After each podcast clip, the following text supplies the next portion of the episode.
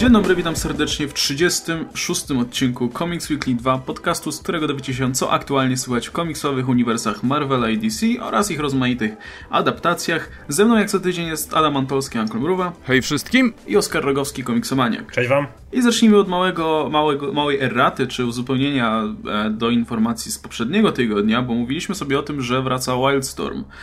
Z jednej strony mieliśmy już w zasadzie powrót do uniwersum D C, e, takich postaci jak Midnighter czy Apollo, no a z drugiej strony zapowiedziano, że po, powróci ta dalsza, powiedzmy, część tutaj tego uniwersum pod e, czujnym okiem Warrena Ellisa. No i dostaliśmy informację między tutaj ostatnim odcinkiem a, a tym, który nagrywamy teraz, że e, nie będzie to w uniwersum uniwersum D C, że będzie to, znaczy w tym głównym mainstreamowym uniwersum D C, że ten, ta linia tytułów, powiedzmy, pod kuratelą Warrena Ellisa, to będzie osobne uniwersum w ramach wielkiego tutaj uniwersum, multiversum D C. Jak wam się to podoba, słuchajcie? Myślicie, że to jest dobry pomysł? Według mnie całkiem dobre rozwiązanie i też gwarantuję, że, że jednak ty, że, że Warren Ellis będzie miał wolną rękę w, powiedzmy, w nadawaniu tutaj tonu tym, tym tytułom. Czyli wracamy dokładnie do tego, co było przed Flashpointem? Mm. I zapominamy o tym, że Flashpoint był, zachowując te postacie, które się opłaciły dla to uniwersum D C. To jest ogólną zasadą, która tak. panuje ostatnio. No, no to wiesz, ja gdyby nie mam więcej do dodania, to yy, zobaczymy, no. Liczyłem, że będzie jednak troszeczkę powiązane, dlatego że jak gdyby chciałem, żeby Apollo i Midnighter grali istotną rolę w tych tytułach. Mhm. Ale no, zobaczymy. No, może nie jest tak, się... że właśnie Apollo i Midnighter będą jednak tutaj, a reszta nie będzie? No, tak? no, no tak, no Midnighter i Apollo będą w D C dalej. W D C tak dalej jak... właśnie. Tak. Natomiast reszta będzie tam okay. w innym uniwersum. No, no chyba, ja... że nie wiem, tam też może przedstawił jakąś wersję Midnighter i Apollo, kto wie, nie? No na razie nikt nie zapowiedziano w każdym razie. Najwyraźniej no, są jedymi, jedynymi postaciami, które się przyjęły jakoś. Z drugiej tak. strony mówimy o komiksach, więc jeśli zajdzie potrzeba połączenia no, tego. Nie, to, to oczywiście, jasne. Zawsze możemy zrobić, że wiesz, że Midnighter i Apollo skaczą pomiędzy obydwoma uniwersami, dlatego że czemu nie? No właśnie, właśnie. To akurat... Nie będzie problemu, żeby się odwiedzili na przykład. Szczególnie jeśli biorąc pod uwagę, że wiesz, D C Comics ma długą historię takich różnych crossoverów między wymiarami i ludzie jak gdyby tego oczekują, więc... Chyba nie będzie żadnych problemów. No dobra, to tyle jeśli chodzi tutaj o to małe uzupełnienie. Natomiast jest jeszcze jedna szybka informacja, o której warto powiedzieć i to jest promocja, jaką mamy na Marvel Unlimited. Okej, to przekazuję ci głos w takim razie. Na Marvel Unlimited z okazji New York Comic Conu pojawiła się bardzo fajna promocja, mianowicie kiedy zakłada się konto i wpisuje kod promocyjny N Y szesnaście, to jest N Y szesnaście, dostaje się jeden miesiąc za darmo, czyli w tym momencie, jeżeli ktoś miał jakiekolwiek wątpliwości, że a, może sprawdzę, ale nie jestem pewien jak to działa, może nie jestem przekonany i chcę dawać dziesięć dolców, nie będę używał, no to to jest dobry moment, żeby i tak to sprawdzić. Można konto założyć, odpalić ten kod, a potem anulować subskrypcję i przez miesiąc jeszcze ona będzie trwała, więc można sobie spokojnie zobaczyć jak to działa, a Marvel Unlimited chwaliliśmy już pięćdziesiąt tysięcy razy na łamach tego podcastu i w innych miejscach, więc... Nie widzę w ogóle teraz o, jakby powodu, żeby nie skorzystać. No najlepszy powód, żeby spróbować ehm, i sprawdzić. Mam teraz wiadomość dla wszystkich, którzy nas słuchają w przyszłości. Marvel Unlimited robi takie promocje raz na jakiś czas, więc warto to śledzić. No tak, i one krótko trwają, więc miejmy nadzieję, że w momencie, kiedy ten podcast się ukaże, ona jeszcze będzie trwała, natomiast... Jeżeli nawet, to radzę szybko się za to brać, bo to nie trwa długo. Okej. Okay. Tam zgrabnie także... idzie dzisiaj. Bardzo. Bierzcie, póki, póki dają. Bardzo. E, no i dobra. E, istotna, istotna tutaj rzecz e, odnośnie... Mm, no nie, nie, nie będzie to płynne przejście, ale musimy o tym powiedzieć w, w miarę wcześniej w podcaście, bo inaczej nie wytrzymamy.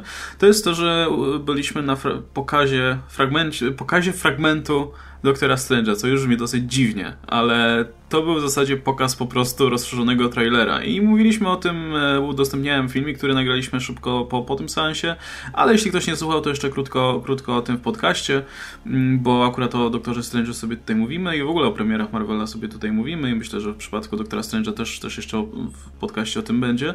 No natomiast póki co, to co, to, co myślę chcemy przekazać, to to, że Doktor Strange się zapowiada naprawdę bardzo dobrze, szczególnie pod względem tutaj wykreowania tego magicznego świata. Jeśli ktoś miał wątpliwości odnośnie tego, czy magia w uniwersum Marvela to będzie magia i czy ona nie będzie w jakiś sposób mało kreatywna wizualnie, no to po obejrzeniu tego fragmentu myślę, że z takich te, no można by się bardzo szybko z takich myśli wyleczyć, bo, bo ten fragment, który zobaczyliśmy, Poza, poza paroma fragmentami, które fajnie pokazują interakcję między postaciami, to myślę, że największe wrażenie zrobił właśnie podróż, taka przejażdżka po rozmaitych wymiarach, jaką zalicza Strange tutaj. Także z mojej strony aktualnie, po obejrzeniu tego wszystkiego, to jest dla mnie najbardziej oczekiwany film na razie w, w Marvelu. To, co mówiłem już w tamtym filmiku, który nagraliśmy zaraz po, to i dalej się tego trzymam, to mi wygląda na największe widowisko pod względem efektów specjalnych w historii Marvela, a niektórzy nawet już śmiało rzucają w historii kina, bo wygląda to tak odjazdowo, tak niesamowicie, tak nie wiem, nie, nierealnie, ale w ten dobry sposób, że no strasznie na to czekam po prostu. Już bilety oczywiście na pierwszy możliwy pokaz w IMAXie zarezerwowane, jak tylko się pojawiły, i to... Wydaje mi się, że ten film też zarobi bardzo dużo pieniędzy, mimo tego, że Doktor Strange nie jest jakoś strasznie yy, znaną postacią. Wiem, że w Chinach jest ogromna kampania reklamowa, no to jest dobry target. Plus warto pamiętać o tym, że yy, wiele, yy, wiele pieniędzy firmy zarabiają na powtórnych w seansach. Ktoś pójdzie, spodoba mu się ten film, potem weźmie, nie wiem, rodzinę, przyjaciół, pójdzie drugi raz. Jeżeli je, to, co widzieliśmy, ta mała próbka, to jest coś, czy, właśnie czego będzie dużo więcej, to dla samego doświadczenia tego widowiska prawdopodobnie będzie się chodziło po kilka razy do kina na ten film. Co już jest niesamowite. No i na podstawie tego, co widzieliśmy, widać, że to jest film, który warto zobaczyć w dobrym trzy D, jeśli, e, jeśli oczywiście nie, nie umieracie tutaj z, z, na zawroty głowy i tak dalej podczas oglądania filmów trzy D i wasze kino no, oferuje te filmy w jakiejś sensownej jakości, nie, nie jest ekran jakiś ciemny czy coś w tym stylu, to myślę, że warto, że to jest jeden z tych filmów, który, który warto zobaczyć w trzy D, już na pewno w IMAXie, to e, jakby no, no jest to jeden z tych filmów, który myślę, że będzie robił wrażenie w takim formacie, bo, bo akurat do tej warstwy wizualnej tutaj jest spore przywiązanie widać. No i a propos jeszcze tego, tych Chin, o których mówiłeś, to też wygląda na dość bardzo efektowny film sztuk walki, no czego, tak. czego nie spodziewałby się teoretycznie po Doktorze Strange, bo jak, jak ktoś by mi powiedział Doktor Strange, to bym pomyślał sobie o gościach, którzy stoją naprzeciwko siebie i krzyczą jakieś rzeczy w głos i wiesz, strzelają promieniami z rąk. Z kolei te pojedynki w Doktorze Strange wyglądają bardzo właśnie tak... No, dokładnie tak jak, tak jak to określone jako magi, Mystic Martial Arts, po prostu no, no, kung, fu kung fu z magią. Tak. Także moim zdaniem bardzo dobra decyzja zresztą tutaj, jeśli chodzi właśnie o, o wykreowanie tego, bo no, nadaje sporo dynamiki jednak temu tak. filmowi. Nie? I jeszcze raz warto podkreślić, że te efekty, które widać w większości trailerów z zakręcaniem budynków i tak dalej, po pierwsze w tym wyglądały jeszcze lepiej w kontekście tego, co się dzieje, bo wiemy, czemu te budynki się tak skręcają, w sensie to, to jest funkcjonalne, o tak. To, to, to nie jest tak, że to się dzieje, że było fajnie, to jest coś, z czego bohaterowie czy złoczyńcy korzystają w czasie walki, więc to już jest samo w sobie fajne, plus to tylko część tych efektów, a ten skakanie między wymiarami jest dużo bardziej odjazdowe, dużo bardziej takie wybuchowo-kolorystyczne, mieszające ci w głowie, to jest zupełnie inny poziom efektów niż zabawa w skręcanie, że tak powiem, budynków w rzeczywistości. No, rzecz, która właśnie najbardziej mi się podoba na razie z tych wszystkich zapowiedzi, która na mnie robi naj, największe wrażenie, to jest to, że mm,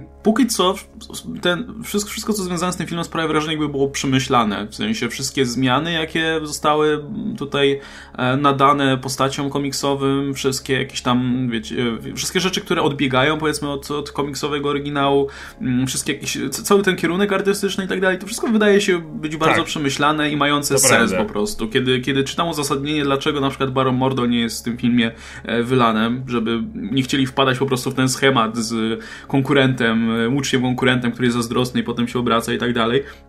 Dlaczego, dlaczego Clay nie ma w tym filmie? Dlaczego... Tilda no, Swinton, w zasadzie... Wong...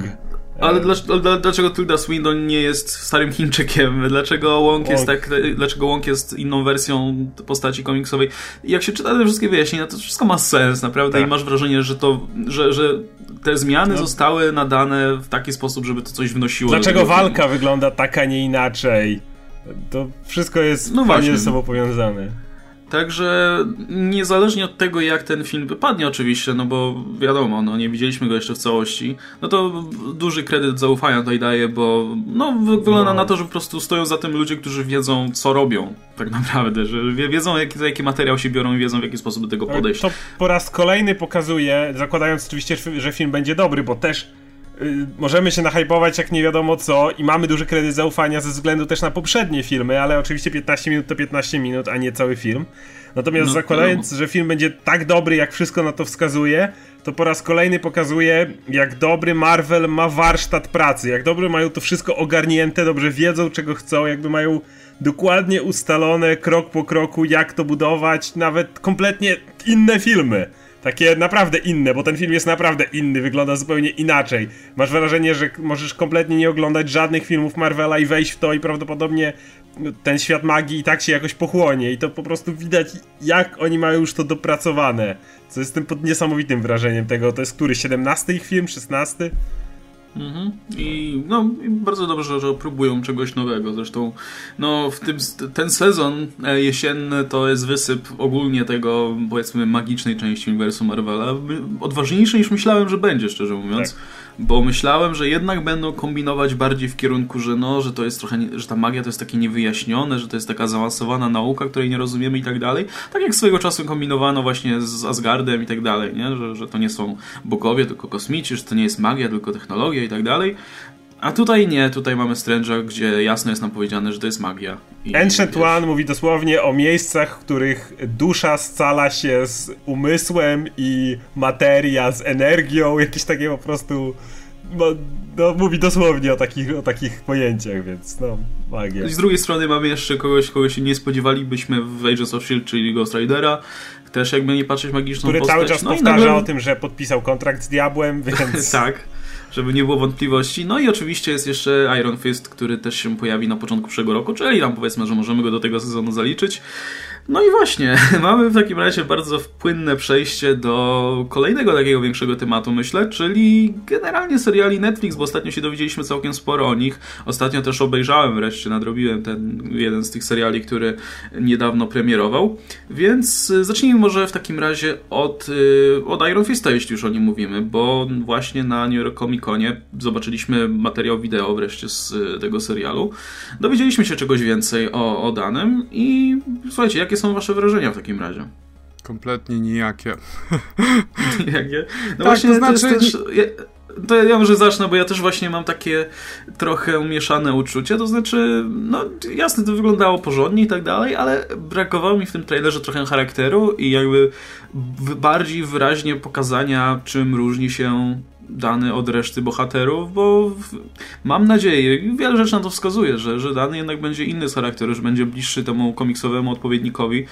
No, będzie po prostu postacią lżejszą, o poczuciu humoru, który, postacią typowo mistyczną i tak dalej, która będzie no, jednak się od, odróżniać troszkę od tych bardziej za, za tej zaczepionych rzeczywistości Jessica czy Luke'a Cage'a czy Daredevila. Ale w trailerze tego nie było widać za bardzo. W trailerze dany jest bardzo poważny, atmosfera tego trailera jest bardzo poważna i ja bym to zwalił na to, że po prostu niedawno nie, dopiero co zakończono zdjęcia. Dokładnie, w dniu, jakby... w którym wyszedł po ten prostu teaser, poszli... zakończono zdjęcia. Dokładnie tego tak. dnia, więc mało mieli pewnie. No właśnie, więc...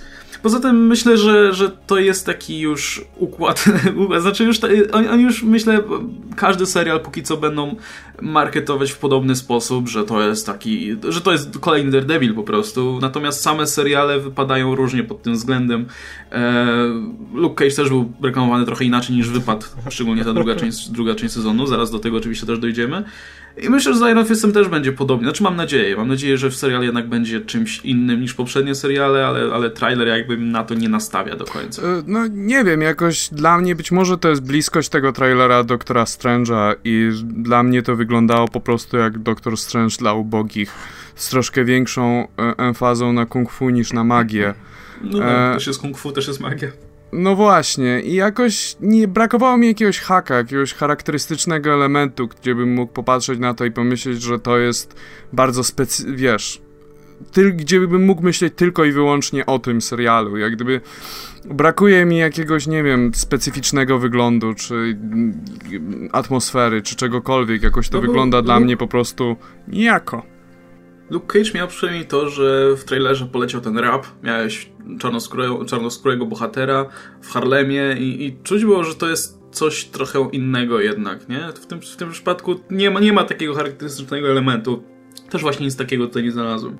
Natomiast z mojej strony też ten teaser nie był jakiś powalający, no bo tak jak mówiłeś, po pierwsze dany powinien być... Powinniśmy zobaczyć jednak charakter danego. On, on ma zawsze przewalone życie. W jego życiu dzieją się bardzo złe rzeczy. Jak zna się komiksy, no to on miał przewalone życie. Naprawdę bardzo złe rzeczy tam się działy, ale on mimo tego zawsze jest w kontraście do tego. On nawet w takich bardzo złych sytuacjach potrafi zachować humor, co jest fa- fajnie, fajnie zderzone właśnie jako kontrast. No tutaj niestety, ale tak jak mówimy, no to jest ten naprawdę pierwszy teaser, więc jakby nie...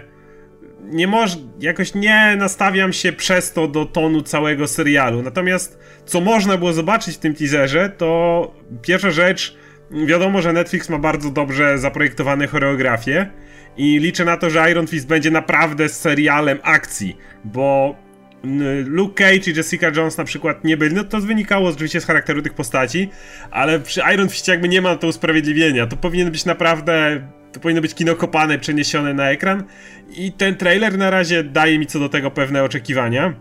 Kolejna rzecz, e, pokazano nam wreszcie, jak rozwiążą moc Iron Fista, czyli jego świecącą rękę i uważam, że dobrze z tego wybrnęli, bo zastanawiałem się, jak zrobią, nie wiem, świecącą aurę wokół jego ręki, która pewnie wyglądałaby no, tandetnie, czy jakiś płomień, czy coś. Natomiast motyw z ręką żarówką nie jest wcale głupi, wygląda w miarę okej, okay, nie wygląda jakoś strasznie kretyńsko.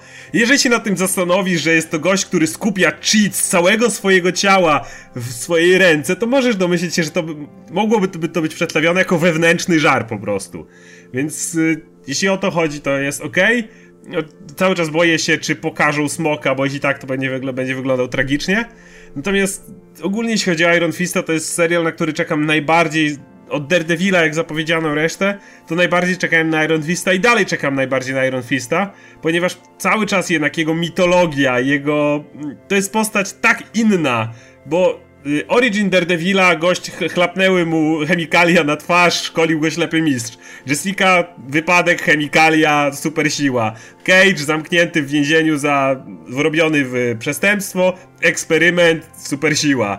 Nie da się powiedzieć w ten sposób... E... Originu Iron Fista. Origin Iron Fista jest tak pokręcony, tak wrzucony w te realia Kun Lun i mam nadzieję też, że to będzie przedstawione. No to nie pokazano nam nic poza dwoma mnichami. Mam nadzieję, że jednak wysilą się i w którymś momencie wydadzą trochę kasy na lekką scenografię i green screen z tyłu, cokolwiek, żebyśmy mogli zobaczyć na Kun Lun. No naprawdę na to liczę, bo to jest duża część magii. Także cały czas jaram się Iron Fistem.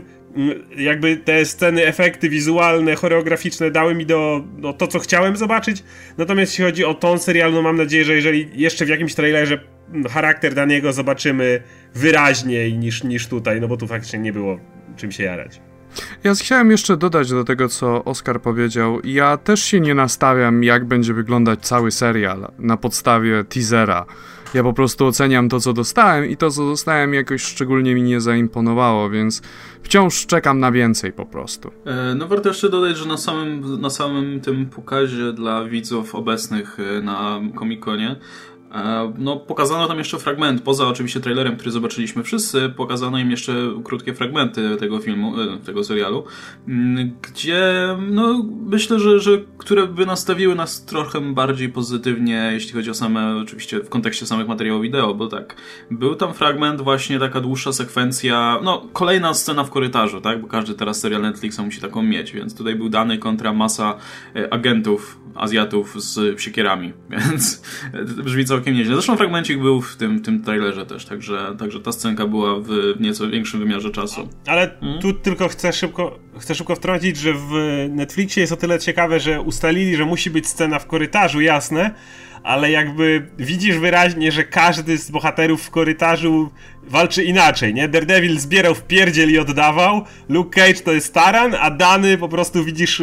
w tym nawet małym fragmenciku, widzisz, że to jest gość, który jednak ma opanowane pole walki, bo to jest jednak mistrz sztuk walki, a nie gość, który tam jest niewidomy na ulicy, trochę go potrenowali i tak dalej. Jest jednak wyraźna różnica między każdą tą sceną i to jest fajne. Staje naprzeciw armii ludzi z siekierami, tak? I walczy jak równy z równym, więc e, ale w zasadzie ich tam rozkłada, zdaje się. No i no tam było, było, było parę tych, tych scenek, może nie będę omawiał każdej z nich, bo, bo to bez sensu. Na pewno jest ta scena, gdy on leży na tym łóżku szpitalnym i co istotne, no to pojawia się pojawia się mowa o Kun Lun, pojawia się e, Kraymader w rozmowie, no, no i pojawia się zniszczenie The Hand jako cel danego, więc The Hand wróci w jakiś tam sposób, albo po prostu pojawi się, żeby wrócić na przykład w Defenders. No i była jeszcze ta scenka, od której myślę, że zaczyna się głównie film, znaczy od tego wątku się cały ten cały serial zaczyna, że Dany wraca po prostu do Nowego Jorku i w tych swoich szmatach, których przyszedł, takich kompletnie... Bo, boso. Wiesz, boso, wyglądając jak kompletny lump w ogóle z ulicy, no wchodzi do tej siedziby firmy, którą, którą kiedyś prowadził jego ojciec i no i tam zostaje natychmiast wyprowadzony przez ochronę, a w zasadzie byłby wyprowadzony, gdyby nie to, że i błyskawicznie rozbraja bez problemu. Także widząc, jak wygląda tutaj aktor w, w tym całym właśnie, w tej stylizacji, że tak powiem, no myślę, że, że to nie będzie taki poważny, aż, aż jak, jak się ogląda zdjęcia z planu, to myślę, że one więcej mówią niż ten, niż ten materiał wideo, który widzieliśmy tu. E, tak mi się przynajmniej wydaje. Także no jestem dobrej myśli jednak. Mam nadzieję po prostu, że to będzie inny serial, że to będzie inna postać niż, niż te poprzednie. Ten serial powinien być dużo bardziej nastawiony na akcję niż pozostałe, to też jest ważne jakby. No i mam nadzieję, że jednak sam Dany będzie jednak nośnikiem odrobiny humoru, bo tego w, w uniwersum Netflixowym dużo nie ma.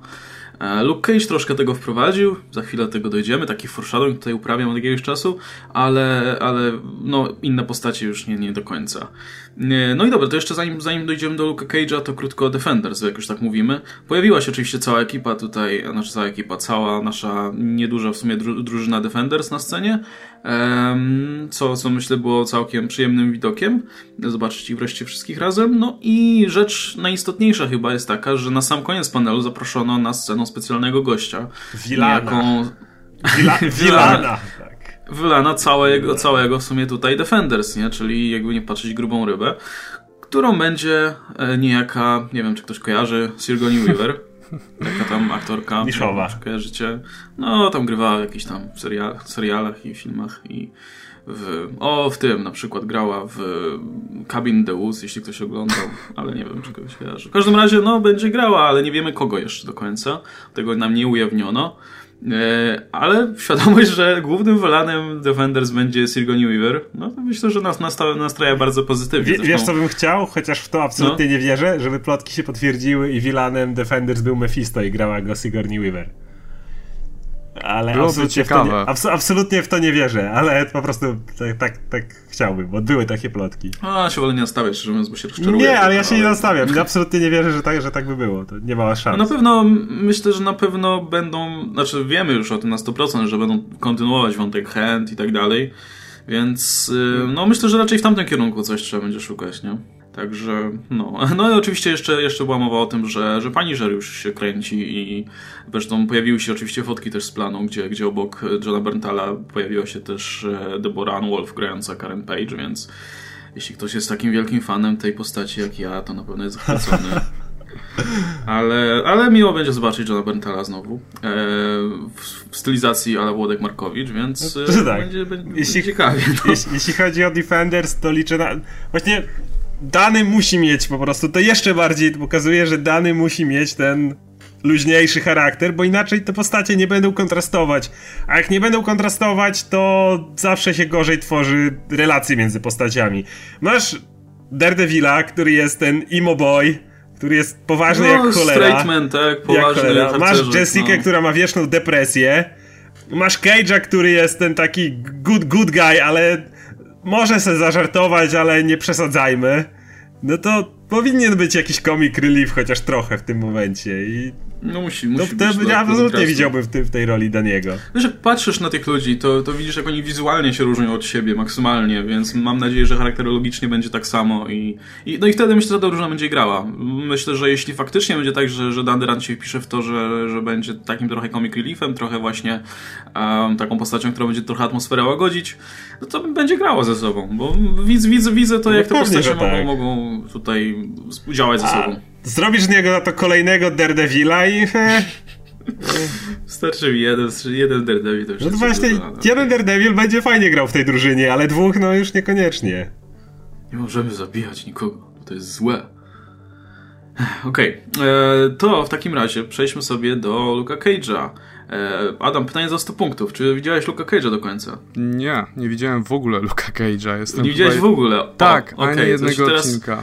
To teraz posłuchasz, co mam do powiedzenia i, i, i, i, i zdecydujesz, jak się na to zapatrujesz, bo ja mam zamiar ci sprzedać ten serial. Okej. Okay. Bo, bo, e, bo widzisz, rzecz w tym, i tutaj myślę, że Oskar się ze mną zgodzi, jest taka, że pierwsze siedem odcinków jest bardzo spójne. Tak. I ma taką konwencję właśnie, no czegoś tu, powiedzmy, klimatem odpowiada trochę Daredevilowi, jest dosyć przyziemnie, dosyć mrocznie, jest sporo takich motywów rodem z Blaxploitation, jest sporo takiego ziomalskiego klimatu Harlemu. Ale to takie bardzo to przyziemne, tak... takie, nie? Poza samym, Cage'em, poza samym Cage'em, który wiadomo, super mocny niszczalna skóra, on jakby nie jest tym przyziemnym elementem, cała reszta to są starcia gangów, jakieś problemy polityczne, generalnie wszystko bardzo, bardzo blisko ulicy, że tak powiem. I no, fabuła się rozwija dosyć niespiesznie, w, w zasadzie, no nie jest to jakoś mocno dynamiczny serial, to, to trzeba się przyzwyczaić do tego, że, tak, że tempo jest troszkę wolniejsze.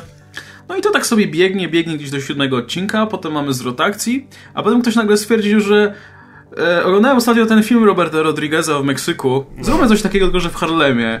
E, I w ogóle nie przejmujmy się tym, co było wcześniej. Po prostu, wiecie co, dajmy tam na przykład e, Wylana w głupim kasku, który recytuje cytaty z Biblii bez sensu, które nie mają żadnego kontekstu. Okay. E, dajmy tam kąpiel w kwasie, bo to jest fajne. Niech Cage'a ranił e... super kule zrobione z metalu z kosmosu. Co? O, to jest dobre. To może być... I dajmy te kule Wylanowi, żeby nimi strzelał losowo i nie trafiał. I one będą tak wiercić mu tą skórę.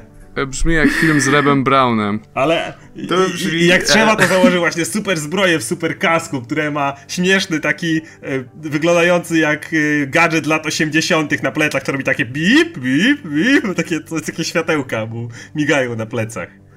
I tak, tak jest... I, to jest strój wzięty już z tym z komiksów przecież, nie? Ten taki br- zielony z tym... Poza, ale tym ka- ka- kasku i tego czegoś na plecach nie było w komiksie. To jeszcze dodali. No kasku nie było, kasku nie było, ale strój jest A, wzięty... I, te, i tego świecącego na plecach też nie. W każdym razie, no, to, to jest... Ko- to, no, nagle serial zrobił się taki właśnie maksymalnie przeszarżowany, taki maksymalnie kiczowaty. I właśnie pierwsze moje skojarzenie to były filmy w stylu właśnie Machete albo Dawno temu w Meksyku. Tylko że w Harlemie i wiesz, w, w, musisz wymienić e, tych e, Meksykanów na, na czarnoskórych, nie? I wtedy będziesz miał po prostu to, to co się dzieje w Luke'u Cage'u potem. E, część bohaterów mniej więcej gra to samo, co wcześniej, jak Misty Knight na przykład, albo... I, sam... to, jest mój, i to jest jeden z moich problemów. No, ale, ale w, nagle zmienia, zmienia się Wylan, nagle zmienia się w zasadzie cały ton serialu. No. I... I zgodzę się, że jest to pewien problem, w sensie, szczególnie jeśli oglądasz to w ciągu. Ja miałem to szczęście, że po siódmym odcinku, wtedy udostępnionym tutaj mediom, miałem przerwę i dopiero wróciłem sobie do swojego odcinka i jakby z nowym zupełnie nastawieniem, więc kupiłem to ja od razu. Krótszą przerwę. Ale myślę, że kiedy się to ogląda ciągiem, to może być trochę problem. Ale rzecz w tym, że ta druga połowa, mimo że jest, no... obiektywnie gorsza, umówmy się, no tutaj oczywiście trochę z przymrużeniem oka mówię, że, że obiektywnie, no ale to, to jest bardziej, no mniej, to jest złe, umówmy się, to po prostu to jest takie czyste zło jak, jak u Roberta Rodrigueza, ale jednocześnie to jest fajniejsze jak dla mnie. Mi się to podobało jeszcze bardziej, bo oglądałem głupi serial po prostu, który się nie przejmuje zupełnie, który ma finałową walkę w postaci napieprzania się w kółeczku złożonym z gapiów i policjantów. I oni tak się uderzają i tak lecą na tych sznurkach w powietrzu i potem podchodzi do niego ten drugi, go uderza i teraz on leci na sznurkach w drugą stronę. To tak... Ale najlepsze jest właśnie to, że tak jak, nie wiem, w jakimś Rockiem pięć masz taką grupkę ludzi dookoła i oni tak stoją. Dajesz, tak, Luke! Krzy... Tak, i skandują i tak dalej. I wiesz, i policja stoi, nic nie robi zupełnie, tylko tak sobie patrzą. Chociaż powiedzieli co stoją... innego, nie? To jest takie, ej, jak będziecie mieli strzał, to go zdejmijcie i nic więcej się nie dzieje. No nic się nie dzieje, ale to, to, to są właśnie tego typu klimaty. Po prostu ktoś... Ktoś przestawał dawać faka, no. I, I moim zdaniem wyszło to nawet lepiej. I powiem szczerze, że właśnie mimo, że pierwsza część mi się bardzo podobała, tak, no, naprawdę serio mi się podobała ta, te pierwsze siedem odcinków, tak te pozostałe kupiły mnie jeszcze bardziej przez to, że były gorsze właśnie między innymi. No bo to po prostu, to był taki klimat, nie wiem, filmów ze Stevenem Seagalem, jakiś taki, taki cheesefest maksymalny i to było tak piękne. O, właśnie, Adam, jeśli to cię nie przekonuje jeszcze, to no. wyobraź sobie, że nagle, kompletnie z dupy, wchodzi Luke Cage do sklepu, a tam okay. jest Method Man, e, okay. też, ten, który, który akurat jest w tym sklepie i Luke Cage powstrzymuje jakichś jakich tam e, ludzi, którzy napadają na ten sklep i Method Man mówi, kurde, Luke, jesteś taki zajebisty. I potem jak jest zaproszony do radia, to rapuje o Luke. Rap o, o tym, jak Luke Cage jest zajebisty, a policja a... nie. I, i, to jest piękne po prostu. I chodzą ludzie i kupują jego bluzy z dziurami, w, te specjalnie z dziurami po kulach, żeby się pokazać, że są solidarni z Luke'iem.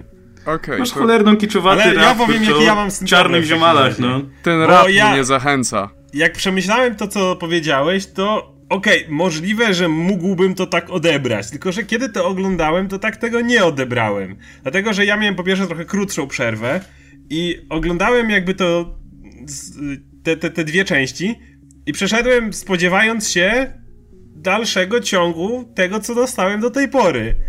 I jeszcze co gorsze w tym, tak jak wspomniałeś, część bohaterów dalej gra to samo. Więc masz wrażenie, że parę wątków idzie dalej tym w miarę poważnym, w miarę street level poziomem, a część jest dokładnie taka, jak przed chwilą opisaliśmy. I ja tego kompletnie nie kupiłem, nie potrafiłem się w to wkręcić. Diamondback, czyli ten, ten villain, irytował mnie po prostu, co to tylko zaczynał się odzywać. Był dla mnie zbyt przerysowany, znaczy dokładnie...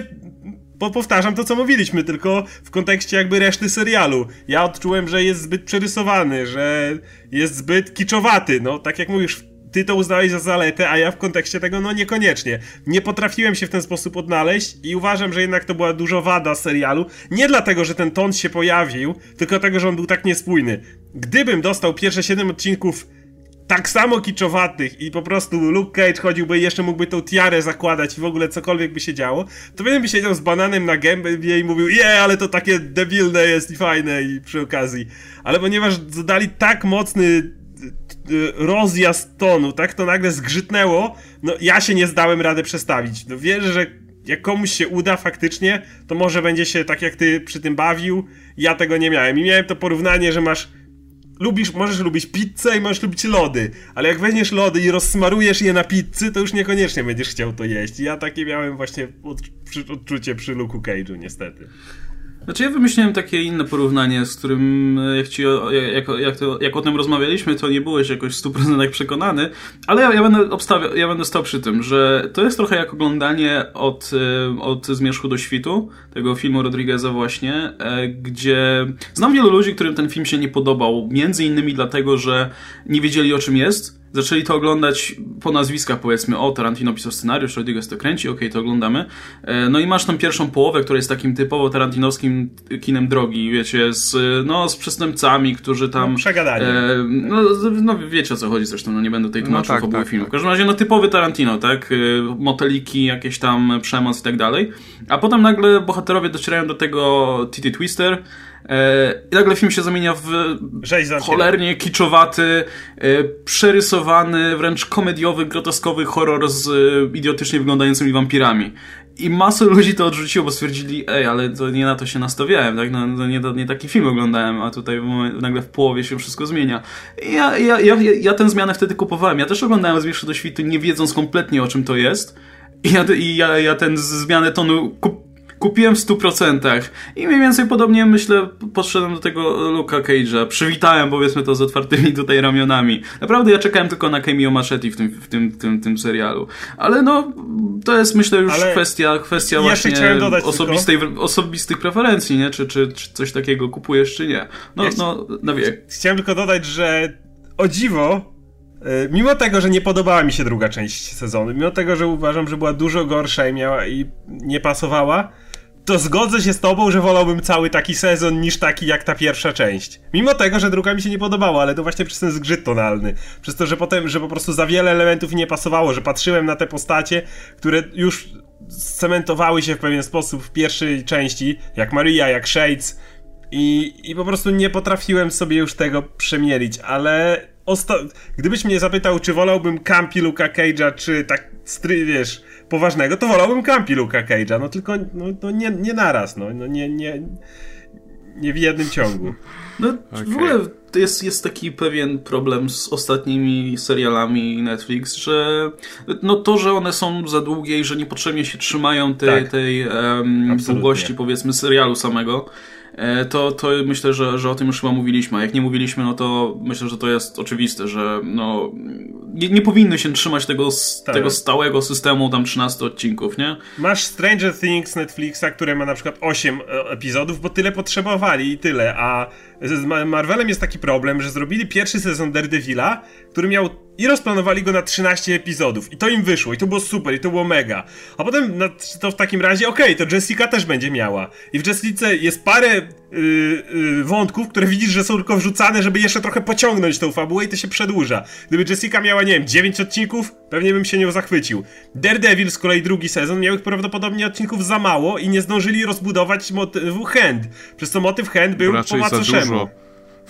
Ja uważam, A, ja, ja uważam, że było za mało, bo gdyby, ja uważam, że było tylko cztery. Gdyby ci dodali więcej kontekstu w Hand, a nie zrobili z nich tylko kitowców i przekleili sezona Villana z pierwszego sezonu, bo nie mieli już miejsca na rozwinięcie nowego Villana, no to odebrałeś to w ten sposób. Myślę, że gdybyś miał dodatkowe motywy i tę akcję z Hand powoli wprowadzili i jakby... Ta część z Punisherem była trochę czymś oddzielnym, tak mocno oddzielnym, a to miało swój czas, a nie, wiesz, ta reszta sezonu, to wyszłoby to lepiej. I wydaje mi się, że tak właśnie wygląda z Netflixem. Oni trzymają się i niestety boję się, że Iron Fistem będzie to samo. W pewnym momencie stwierdzimy, że gdzieś będzie za albo czegoś nie dopowiedzą, albo stwierdzimy, że gdzieś wątek się ciągnie. No. Ten, z Daredevilem to było tak, że pierwsze cztery epizody były bardzo intensywne, dużo się działo, dużo cały czas, co chwilę zmienialiśmy, wiesz, zmieniało się, co się wydarzy, co chwilę jak gdyby byłeś na brzegu fotela, natomiast na, zaraz po tym się zaczęło ciągnąć i wlec niewyobrażalnie długo, także te wątki donikąd nie prowadziły i tak dalej. I to nie jest problem z tym, że mieli za dużo czy za mało. Problem było w tym, że nie mogli, że wyglądało to jakby nie mogli się zdecydować, czy chcą mieć cały sezon, yy, der, że jakby mieli dwa plany. Jeden to był cały sezon o Hand i jeden cały sezon o yy, Punisherze. I jak gdyby postanowili wcisnąć oba i to kompletnie nie zgrało się ze sobą, szczególnie, że ten Punisher jednak był zrobiony szybciej, dlatego był tak intensywny, dlatego było tak, tak skrótowo bardzo szybko wszystko prowadzone.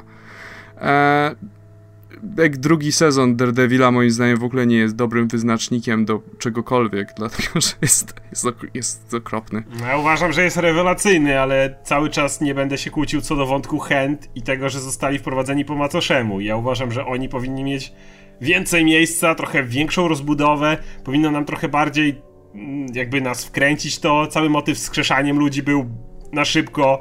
Nobów wprowadzili, mówię, jestem prawie przekonany, że było na zasadzie hej, zostały nam trzy epizody, hej, chętnie ma Villana, dobra, wrzućmy Nobu, tego co go spalili w pierwszym sezonie, powiedzmy, że on jest wielkim mistrzem.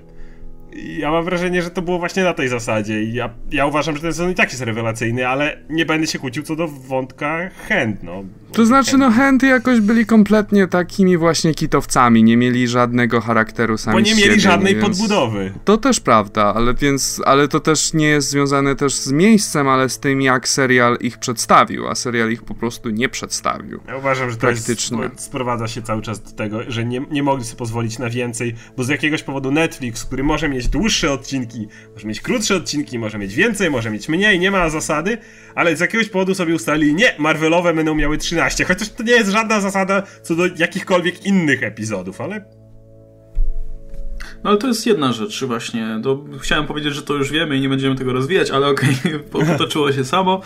Tym niemniej ja chciałem przejść bardziej do tutaj kwestii tonu, bo wydaje mi się, że te seriale mają trochę problem właśnie z nakreśleniem tonu, przynajmniej te ostatnie sezony, bo ile Daredevil pierwszy miał taki bardzo spójny, spójny tak. i, i spójny, przyziemny ton, no od początku do końca wiedziałeś, co oglądasz, tak? Wszystkie kolejne sezony w bardzo różny sposób próbowały zmienić ten ton, przejść, tro- zaprezentować trochę coś innego. Gdzieś się gubiły. Ale się gubiły gdzieś po drodze. W Jessice miałeś e, mniej więcej cała główna linia popularna miała ten sam ton, ale miałeś te dziwne wątki, które ni cholery nie pasowały stylistycznie. Ten motyw z tym, z Nuke'em na przykład, nie? Z płodem. Z płakającym... Z płodem. Tak. Z płodem, tak. I, i to, był, to wybija strasznie z, no, z oglądania po prostu, no. Przeszkadza mocno, kiedy masz jednak serial, który stara się naprawdę no, opowiadać dosyć poważną historię. No, tak. Mówmy się, to jest historia o tym, jak kobieta była przetrzymywana wbrew swojej woli, tak? I, i wykorzystywana. Więc no, to jest poważny temat, a tutaj nagle masz gościa, który połyka pastylki, bo jest szalony. I płody, które trzeba zjeść, żeby mieć supermocy. Więc no...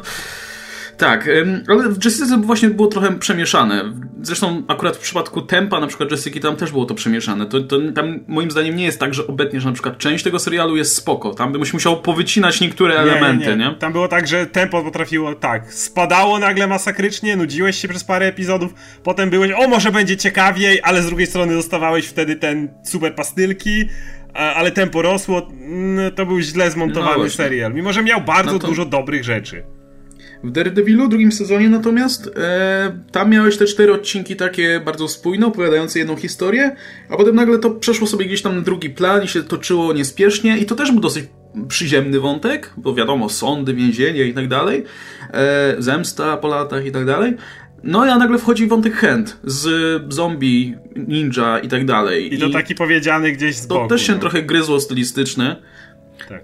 Ale mia- był, widać tutaj było pewien właśnie zarysowany, wyraźny podział, że to jest jeszcze, to, że, że tu masz wątek, który jeszcze by pasował dobrze do tego pierwszego sezonu Daredevila, a tu już chcemy robić coś nowego i, i to też się troszkę gryzło. Nie idealnie w połowie, ale tak powiedzmy po tych czterech odcinkach trochę zmieniły się proporcje.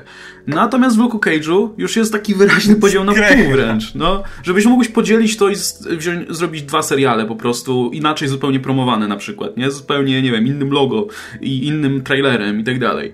Więc ciekawe, jak to będzie właśnie z, z Iron Fistem, bo myślę, że tam też będzie ten problem, bo Netflix stara się, widzę, każdy właśnie każdy serial promować tak samo, że to jest kolejny Daredevil, słuchajcie, poważny serial, o wiecie, nie jakiś tam ten. A potem w połowie serialu nagle stwierdzają, nie, to słuchajcie, to my mamy, tutaj mamy jeszcze komiksowe motywy, zobaczcie. Ale... I to się zawsze gryzie. Ale to też jest więc... problem, bo oni reklamują, reklamowali na przykład Cage'a i Jessica jak kolejnego Daredevila, I, no tak. I tu był taki problem, że sporo ludzi się przyszło i wynudziła, bo przyszli obejrzeć jednak serial akcji, serial o herosach Marvela. W Jessice ja praktycznie w ogóle nie pamiętam akcji, a w Cage'u właściwie dobrze to pamiętam, mimo że oglądałem niedawno, no to każdy pamięta scenę, która jest w trailerze, kiedy on jak taran przechodzi przez ten budynek i niewiele poza tym. I to jest też problem, jeżeli reklamujesz coś na jedno kopyto, a potem tak naprawdę starasz się... pokazywać co innego trochę i no wiele osób się nudziło po prostu i na Cage'u i na Jessice. Ale to też tak mówię właśnie w nawiązaniu do tego, te, że trochę taką klamrą zamknąć w ogóle ten temat, bo zaczęliśmy od narzekania na, znaczy narzekania, no takiego umiarkowanego narzekania właśnie na ten trailer Iron... Przepraszam, na ten trailer Iron Fista, że nie jest, no nie pokazuje danego tak, jakbyśmy chcieli widzieć danego, że jest taki poważny i na serio bardzo. No i wydaje mi się, że też to jest właśnie skutek tego, że Netflix promuje to wszystko na jedno kopyto i myślę, że ten serial też będzie miał ten problem z tonem, że będziemy mieli wątki, które są takie bardzo na serio i z drugiej strony będą próbowali wprowadzać wątki komiksowe i to może się gryźć znowu. Magiczne serce smoka, no, no niech już wydaje mi się, że Netflix... Sobie. No tak, nie no, wydaje mi się, że Netflix ma już dzisiaj na tyle mocną pozycję i ugruntowaną pozycję i renomę i tak dalej, że śmiało mogliby wystartować od razu, mówiąc, że hej, to jest serial, głupi serial o e, tak. mistrzu kung fu, tak? I który zabił smoka i teraz po prostu jest... jest I chan- no, i channeluje jego chi, no. To jest, to jest no tyle, no. I tak by to ludzie kupili, a przynajmniej ci ludzie, którzy, wiesz, chcieliby oglądać kolejnego Daredevila, wiedzieliby, że to nie jest serial dla nich. Z kolei ludzie, którzy by chcieli serial akcji, by widzieli, że to jest coś, coś dla nich, no. Także, no, zobaczymy, jak to się będzie dalej rozwijać. Okej, okay, to my mamy w takim razie temat tutaj serial Netflix zaliczony. Myślę, że do tematu jeszcze wrócimy jakoś tak szerzej może. Jak będzie okazja tutaj do jakiejś szerszej może dyskusji jeszcze z kimś spoza naszego podcastu, to do tematu na pewno wrócimy. E, bo myślę, że to ciekawy temat. Tym bardziej, że teraz przyzwyczailiśmy się do tego, że zwykle tutaj się tak jaraliśmy tymi serialami Netflix, a tutaj się takie rysy pojawiły i zaczęliśmy trochę na to narzekać. Nie? Więc dystansik się robi, tak. Dystansik się robi, ale z drugiej strony oczywiście te seriale dalej mają swoje zalety, choćby jakoś realizacji na przykład jest, kurczę, no, są na tym poziomie. W Luke'u Cage'u szczególnie to widać, kurczę, wygląda świetnie. Um, dobra, to jeszcze, jeśli jesteśmy jeszcze w klimatach New York Comic Con, słuchajcie, co was, co was zainteresowało, jeśli chodzi o te informacje, które dotarły do nas z, z Nowego Jorku? To może Adam um, pierwszy... Ja, no właśnie milczałem ostatnio. No właśnie. Jakoś. E, ciekawi mnie e, nowe informacje dotyczące e, Legionu, tego serialu Foxa związanego z m, X-Menami, dlatego że dowiedzieliśmy się na temat tego, że jednak serial będzie powiązany z uniwersum filmowym. Co jest wyjątkowo ciekawe. Tak, jest. Nie jestem do końca pewien, jak to rozwiążą, czy będziemy mieć, czy będziemy mieć nawiązania do jakby tego starego continuity, czy do nowego, ale no, ale to jak gdyby da, otwiera bardzo dużo możliwości. Ale tutaj już i zamyka wiele, niestety. Rozmawialiśmy kiedyś przy okazji o tym z Łukaszem, że ten serial dla Foxa prawdopodobnie jest wyjątkowo istotny, tak mega istotny. Zawsze myślimy sobie, że Marvel to jednak te telewizyjne rzeczy to traktuje gdzieś tam, no trochę po macoszemu, chociaż ostatnio trochę lepiej, bo, bo trochę te prawa się rozluźniają, ale jednak. Natomiast z Foxem jest trochę inaczej, ponieważ jest to serial robiony przy współpracy z Marvelem i kiedy na panelu Foxa wychodzi Jeph Loeb i zaczyna mówić o tym serialu, to wiesz, że, że no coś, coś tu jest na rzeczy, że to nie jest tak... Shit got real, no. Że to, to jest shit got real, dokładnie. To nie jest tam, wiesz, Marvel podpisał papierek i umieście nasze logo. I, i, i jakoś się dogadamy. Nie, nie, Jeph Loeb mówi o serialu Legion. Ten sam Loeb, który jest szefem telewizyjnej części Marvela. I w tym momencie Fox naprawdę nie zdziwię się, jeżeli bardzo zadba o ten serial. I nie zdziwię się, jeżeli nawet wybulą kasę, żeby w jednym odcinku pojawił się McAvoy. Dlatego, że to jest serial... Który, który mógłby pokazać... Od... Marvel nie potrzebuje Foxa, a Fox, jakby to powiedzieć, w tej chwili mają naprawdę jedną kartę, która się nazywa Deadpool. I to mogłoby być... Gdyby ten serial wypalił i okazało się, że jest mega, jest świetny i ludzie się nim zachwycali, to byłby od strony Foxa, hej, patrzcie, co możemy razem osiągnąć. Więc... To McAvoy nie za stary, nie za młody będzie przypadkiem? Da się myślisz, że co, Patrick Stewart się pojawi? Nie... Mogliby dać McAvoya, go trochę postarzyć, postarzyć i jakoś by to zrobili. W każdym razie, no, dla, z tego powodu, że to jest... I to na razie wygląda to, że to jest prawdziwa kooperacja, taka naprawdę na poziomie Sony Marvel być może, no to, to myślę, że ten serial będzie bardzo dopieszczony i on jest bardzo istotny dla Foxa. To nie jest od kolejna produkcyjka telewizyjna. To znaczy, no, zdaje się, że Fox też zdał sobie sprawę z tego, że ich uniwersum X-Men troszeczkę umiera i jeżeli, jeżeli nie będą mieć jakiegoś jakiegoś kopa dodatkowego yy, poza Deadpoolem, to może się skończyć tak, że ich X-Meni się ograniczą do Deadpoola zamiast, wiesz, rozszerzać dalej tak jak planowali. Więc ta współpraca, no ta współpraca też jak gdyby zabezpiecza yy, to, o czym my mówiliśmy w przypadku komiksów, zabezpiecza to, zabezpiecza yy, dobrą relację z Marvelem, gdzie nie, yy, gdzie nie musimy się obawiać to, co prawda yy, troszeczkę wy uznajecie to za teorię spiskową, że Marvel chce zniszczyć X-Men, bo nie sądzę, że chciałby zniszczyć, ale na pewno chciał go je og- do jakiegoś stopnia ograniczać, czy ograniczać marketing. Znaczy wyraźnie zaznaczyli nawet, tak, tak. Nie, że nie mhm. można tworzyć nowych postaci. I to nie tak. była plotka, to, była, to był tak. fakt. Każdy nowy mutant idzie pod y, prawa Foxa, tak sobie kontrakt głupio podpisali. I to był fakt, nie tworzymy nowych mutantów. Ale, prawda, ale już, so, już pojawili się nowi mutanci w Marvelu. Od, no właśnie. Od, widać, I to jak widać gdy... po powrocie X-Men, po tych nowych tytułach. Córka Deadpoola okazała się mutantką. Wcześniej na pewno by tego nie zrobili. By była Inhuman pewnie. I wiesz, takie ograniczanie uniwersum X-Men dla Foxa mimo wszystko na dłuższą metę było bardzo szkodliwe i w pewnym momencie to mogłoby się bardzo negatywnie na nich odbić. Więc jestem pewien, to jest dokładnie to, co ty powiedziałeś. Fox potrzebuje Marvela, Marvel Foxa nie. No i to warto jeszcze dodać, że serial, e, i to mam tutaj, e, to było ogłoszone jakiś czas temu, będzie, znaczy będzie miał ogólnoświatową premierę, więc trafi też do Polski w momencie, kiedy, kiedy trafi do U S A, albo jakoś tam niewiele później. Na, na, na kanale Fox Polska, zdaje się, tak to się nazywa.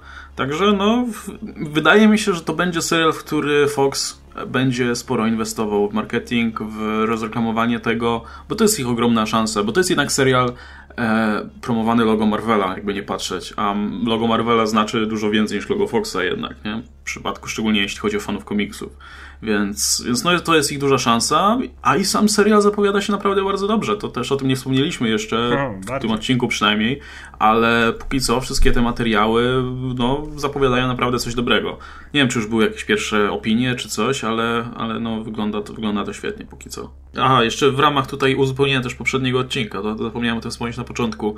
No dowiedzieliśmy się już na sto procent, że e, Wolverine'owi tutaj w Loganie będzie partnerować właśnie X dwadzieścia trzy. Ale dowiedzieliśmy się też, kto będzie vilanem, i to jest ciekawostka, bo tego się nie spodziewaliśmy. Będzie to Pierce, Donald Pierce, który należał chociażby do Hellfire Club, miał swoją ekipę Reavers. Słynny z tego, że jest cyborgiem. I robi inne cyborgi. Tak, I, więc... i, ale ostatnia rzecz, którą przeczytałem, która mnie trochę ucieszyła, on będzie miał swoich Reavers. Co, bo ogólnie sobie tak wyobrażam, że oczywiście Fox tego nie zrobi w ten sposób, bo nie wierzę w ten film, ale e, zrobienie postapokaliptycznego klimatu w stylu Mad Maxa, gdzie masz gości, którzy zamiast nóg mają takie gąsienice jak od czołgu i jeżdżą w dzi- dziwnych cybernetycznych, wiesz, w stylu ge- no bandyci na, na pustkowiach, i tutaj mamy ich jako Reavers, byłoby naprawdę fajne. I oni będą, raczej wątpię, żeby w tym stylu, no... Mówiliśmy już w poprzednim odcinku, jak się zapatrujemy, ale no... Znaczy moja teoria jest taka, że dlaczego pojawi się Pierce, że Pierce nie będzie głównym vilanem, i tak stawiam na to, że z tyłu będzie Sinister, a Pierce'a dodali, no bo potrzebowali złoczyńca o imieniu Donald, no. To niech Adam się wypowie, bo jest tutaj ten... E, jeśli chodzi... E, bo co? No, no powiedzcie, co sądzisz o tym, że jest złoczyńca o imieniu Donald. Aha, okej, okay. O Boże, chwilę mi zajęło to. E, no, wiesz, mam nadzieję, że sprawi, że Wolverine będzie znowu dobry. Nie, szczerze mówiąc, nie, Wolverine nigdy nie był dobry. Ale e, nie, ale nie mam kompletnie żadnego zdania na temat tego Logana. Tak jak w ostatnim razem, niewiele, nic w tym, nie, nic w tym filmie nie, nie zapowiada się dobrze. Jak gdyby nic z tego, co słyszałem, nie jest takie, o, muszę to zobaczyć teraz. Wprowadzenie X dwadzieścia trzy... Nie, jeszcze z X dwadzieścia trzy jest taki problem. Po pierwsze wzięli aktorkę, która ma jedenaście lat chyba, czy mniej. No więc... to możesz, wiesz, możesz jej dać kontrakt na pięćdziesiąt lat, spokojnie. No niby tak, ale z drugiej strony nie wiem... jak może to... nigdy się nie nauczy grać. Jak to fajnie, właśnie o to chodzi, może się nigdy nie nauczyć grać. No i oczywiście piękny bullshit Foxowego kontinuum, czyli ej, mamy X dwadzieścia trzy, ona ma jedenaście lat, rzućmy ją do innej drużyny. Ups, ona jest w dwa tysiące dwudziestym czwartym. Hmm, przenieśmy ją w czasie i no... Sorry, no znowu, znowu to robią, oni po prostu... Nie, nie potrafią, nie potrafią... Moja teoria jest taka, nie. że pod koniec tego filmu Wolverine cofnie ją w czasie do tego uniwersum też z lat siedemdziesiątych czy osiemdziesiątych już w tym momencie, i ona dorośnie do, wiesz, do X-Force, które będzie dzieć współczesności. I zmienię aktorkę. I weź, weź potem tłumacz komuś, jak, jak oglądasz te filmy. Tak, ale, ale wiesz co, z drugiej podoba strony mi się to trochę to. Oddaje ducha X-Men. A wiesz co, podoba mi się to, że filmy, że przynajmniej jest jedna seria filmowa, która jak gdyby osiąga poziom absurdu znanego nam z komiksów. Tak. Co prawda w najgorszym wydaniu, ale hej, zawsze coś. No tak, w sumie podróże w czasie, wałkowanie Phoenix, także tak.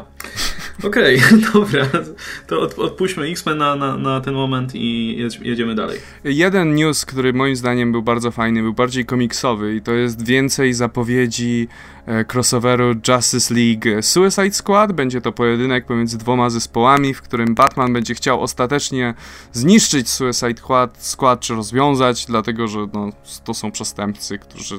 udają bohaterów, i to nie jest zbyt fajne.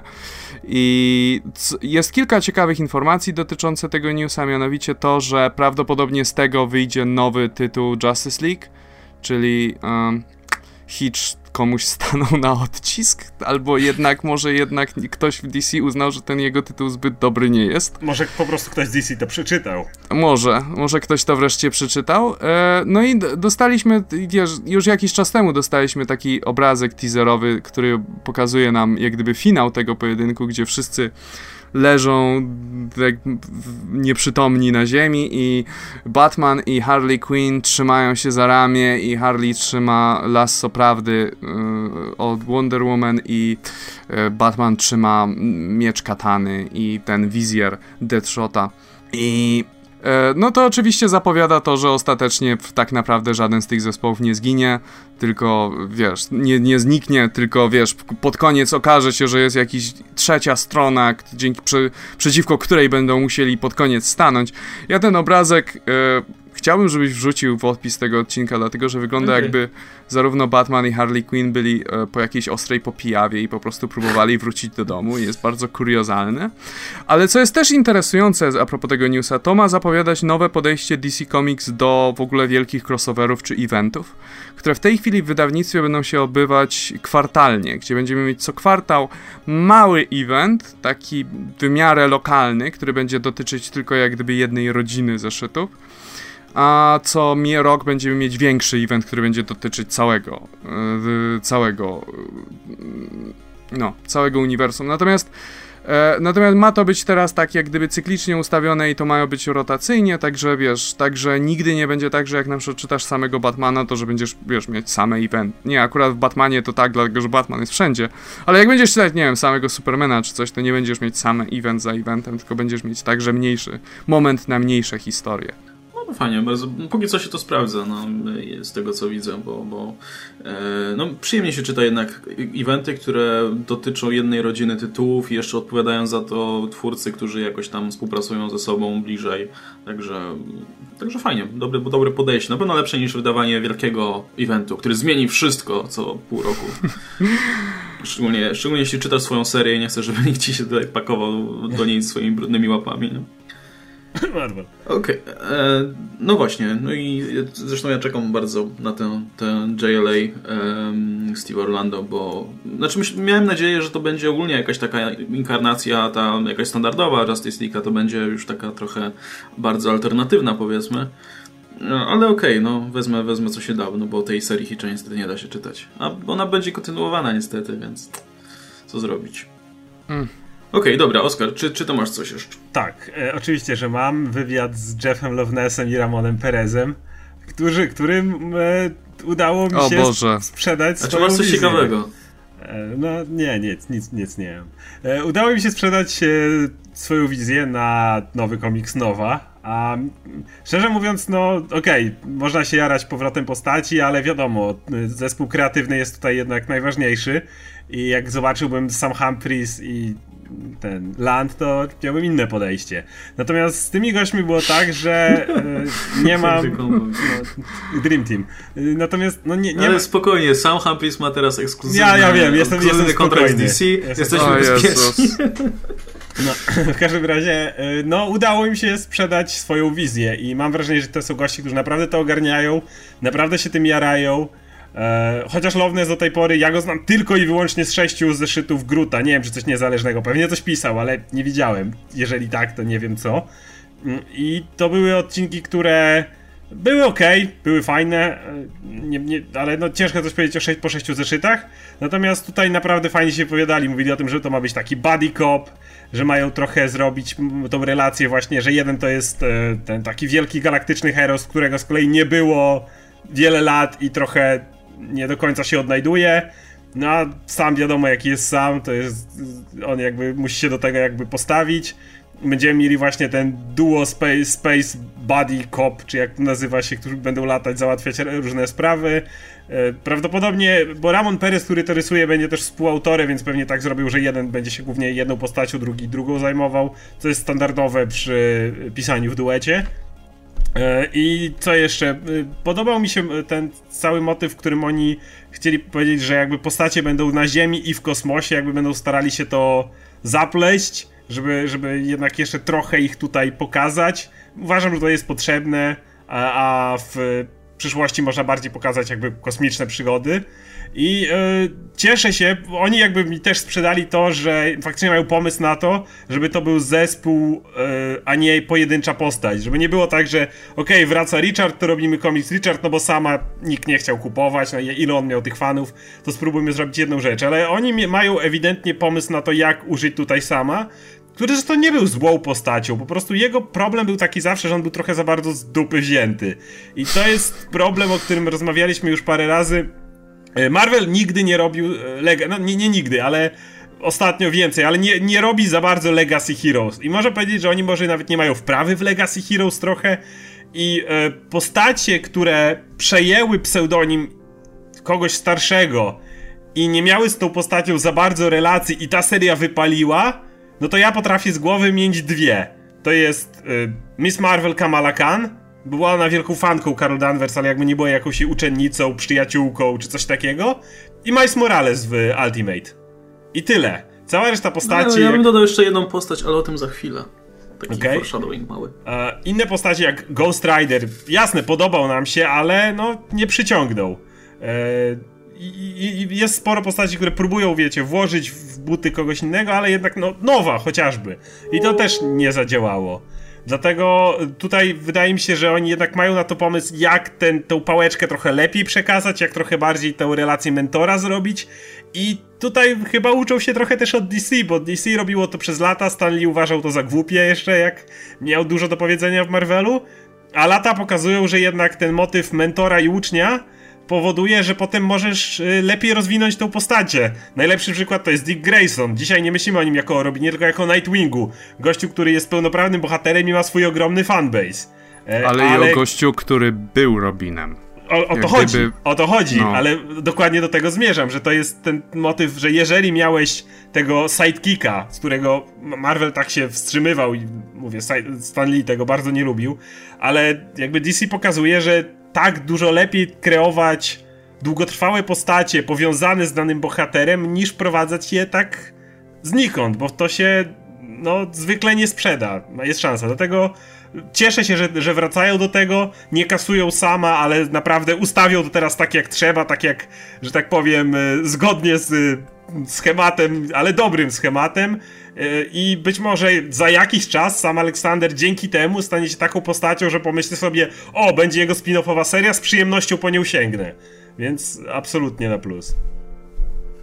Dobra, to jeszcze ja zarzucę jednym newsem i też związanym z postacią, która niejako wraca na... no, która odzyska, no może nawet nie odzyska, tylko wreszcie zyska należne jej tutaj miejsce.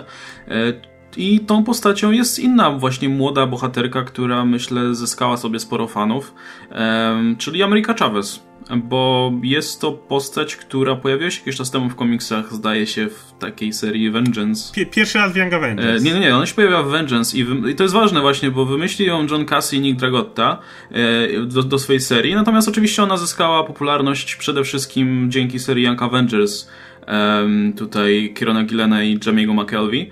No i wówczas właśnie w ogóle ta seria była taka specyficzna, że myślę, że zgarnęła sporo fanów, takich, którzy trochę no, tęsknią za tą serią, bo już w sumie nic, nic za bardzo dla fanów tej serii się nie pojawiło, nic w tym stylu na pewno.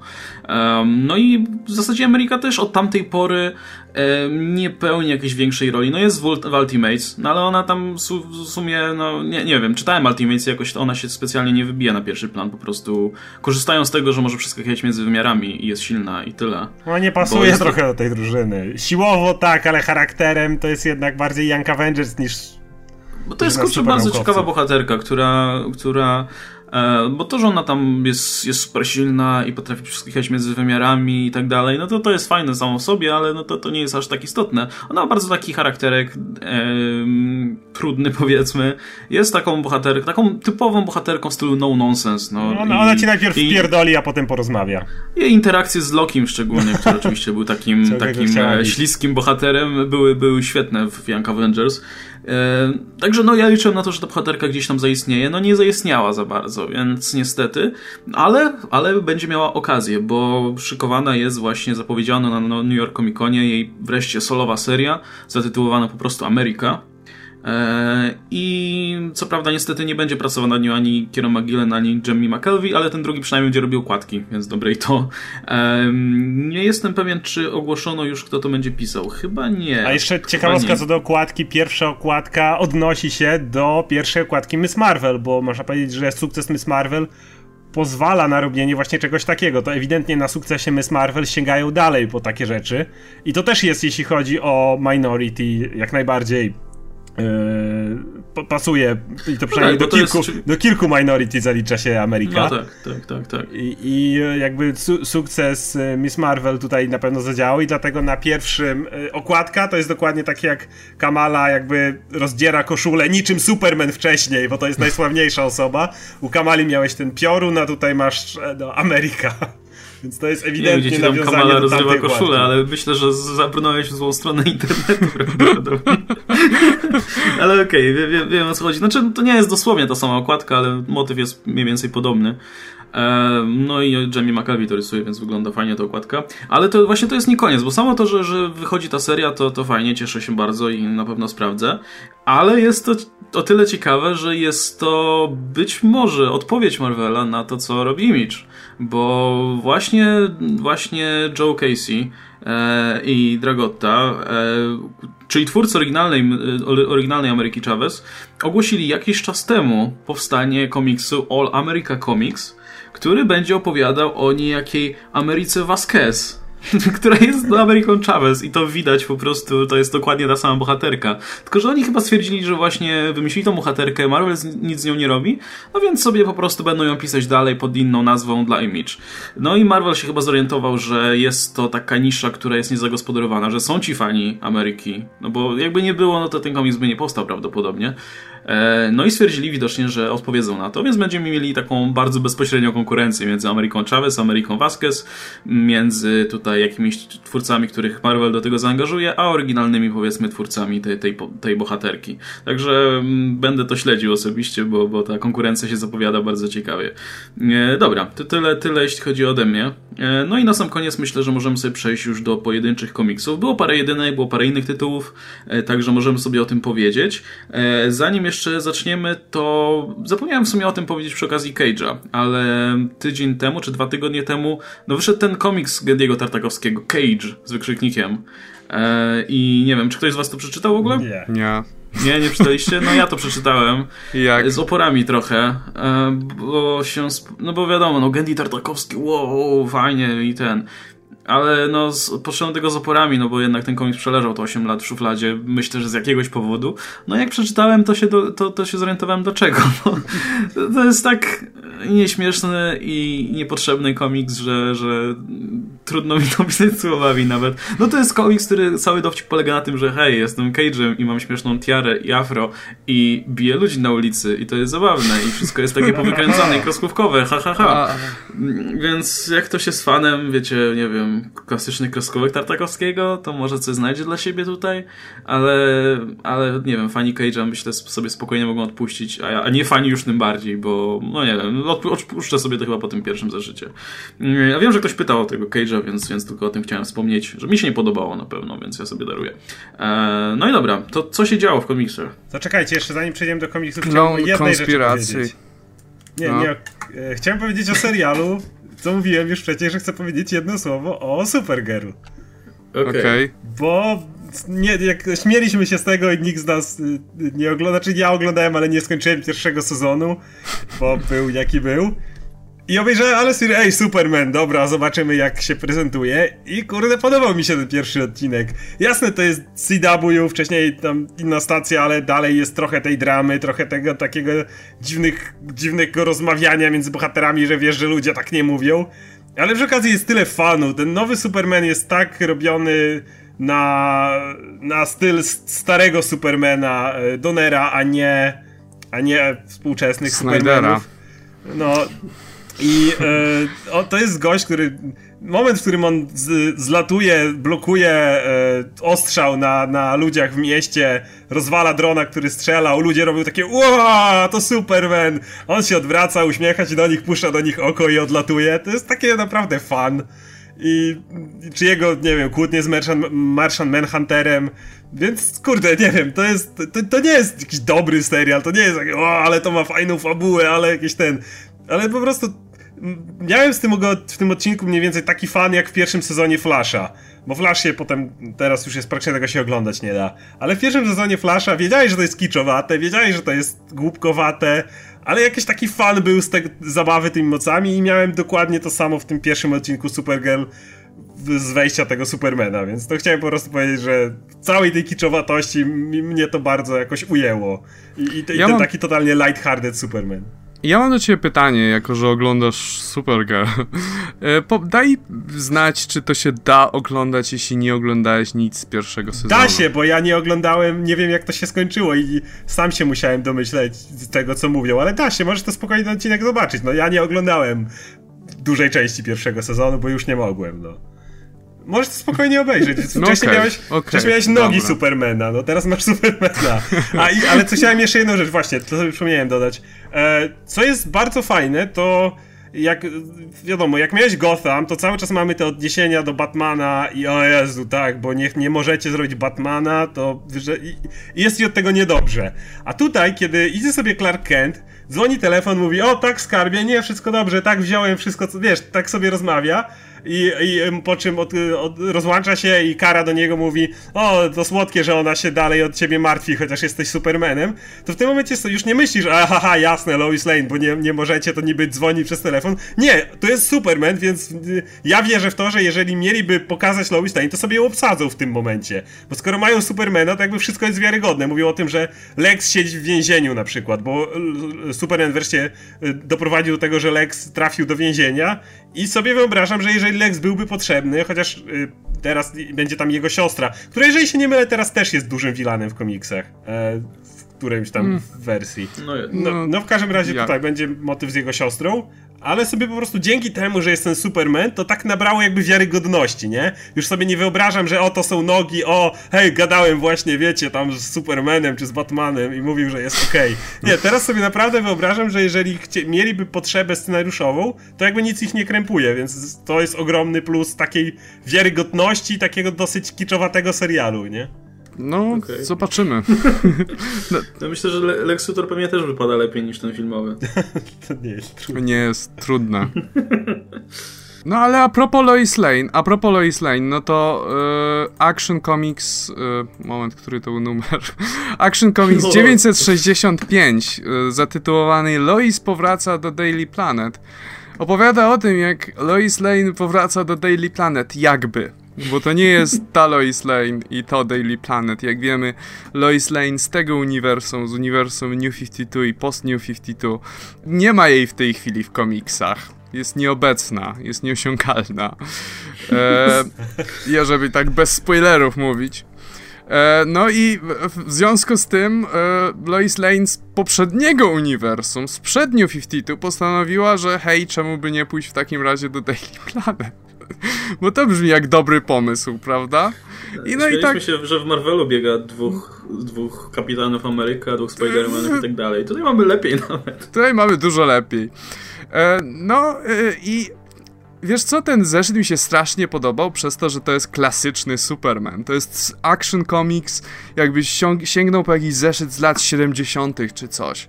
Jest jak gdyby... C- Superman się pojawia tutaj na tylko kilku stronach i cała reszta to jest Daily Planet i ich relacje między sobą i co się dzieje i co myśli sobie Perry White i co, co myśli sobie e, Jimmy i tak dalej. To jest jak gdyby klasyczna rodzina Supermana, tych, po, rodzi- tych postaci.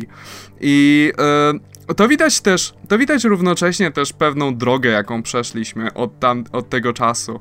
E, dlatego, że ten komiks jest tak naprawdę, przynajmniej ja to tak odbieram, komiks dla starych fanów, którzy powracają. Jak gdyby mówiliśmy już o tym, że Rebirth jest w dużej mierze nakierowane na nich. Ten komiks jest tego jak gdyby kwintesencją, dlatego, że Lois Lane jest, to jest dawna Lois Lane, która ma wspomnienia z dawnej Lois Lane, z komiksów sprzed lat. I ona się jak gdyby uczy tego nowego świata, nowej, de, nowego świata w Daily Planet yy, razem z tym powracającym czytelnikiem. To jest ciekawe.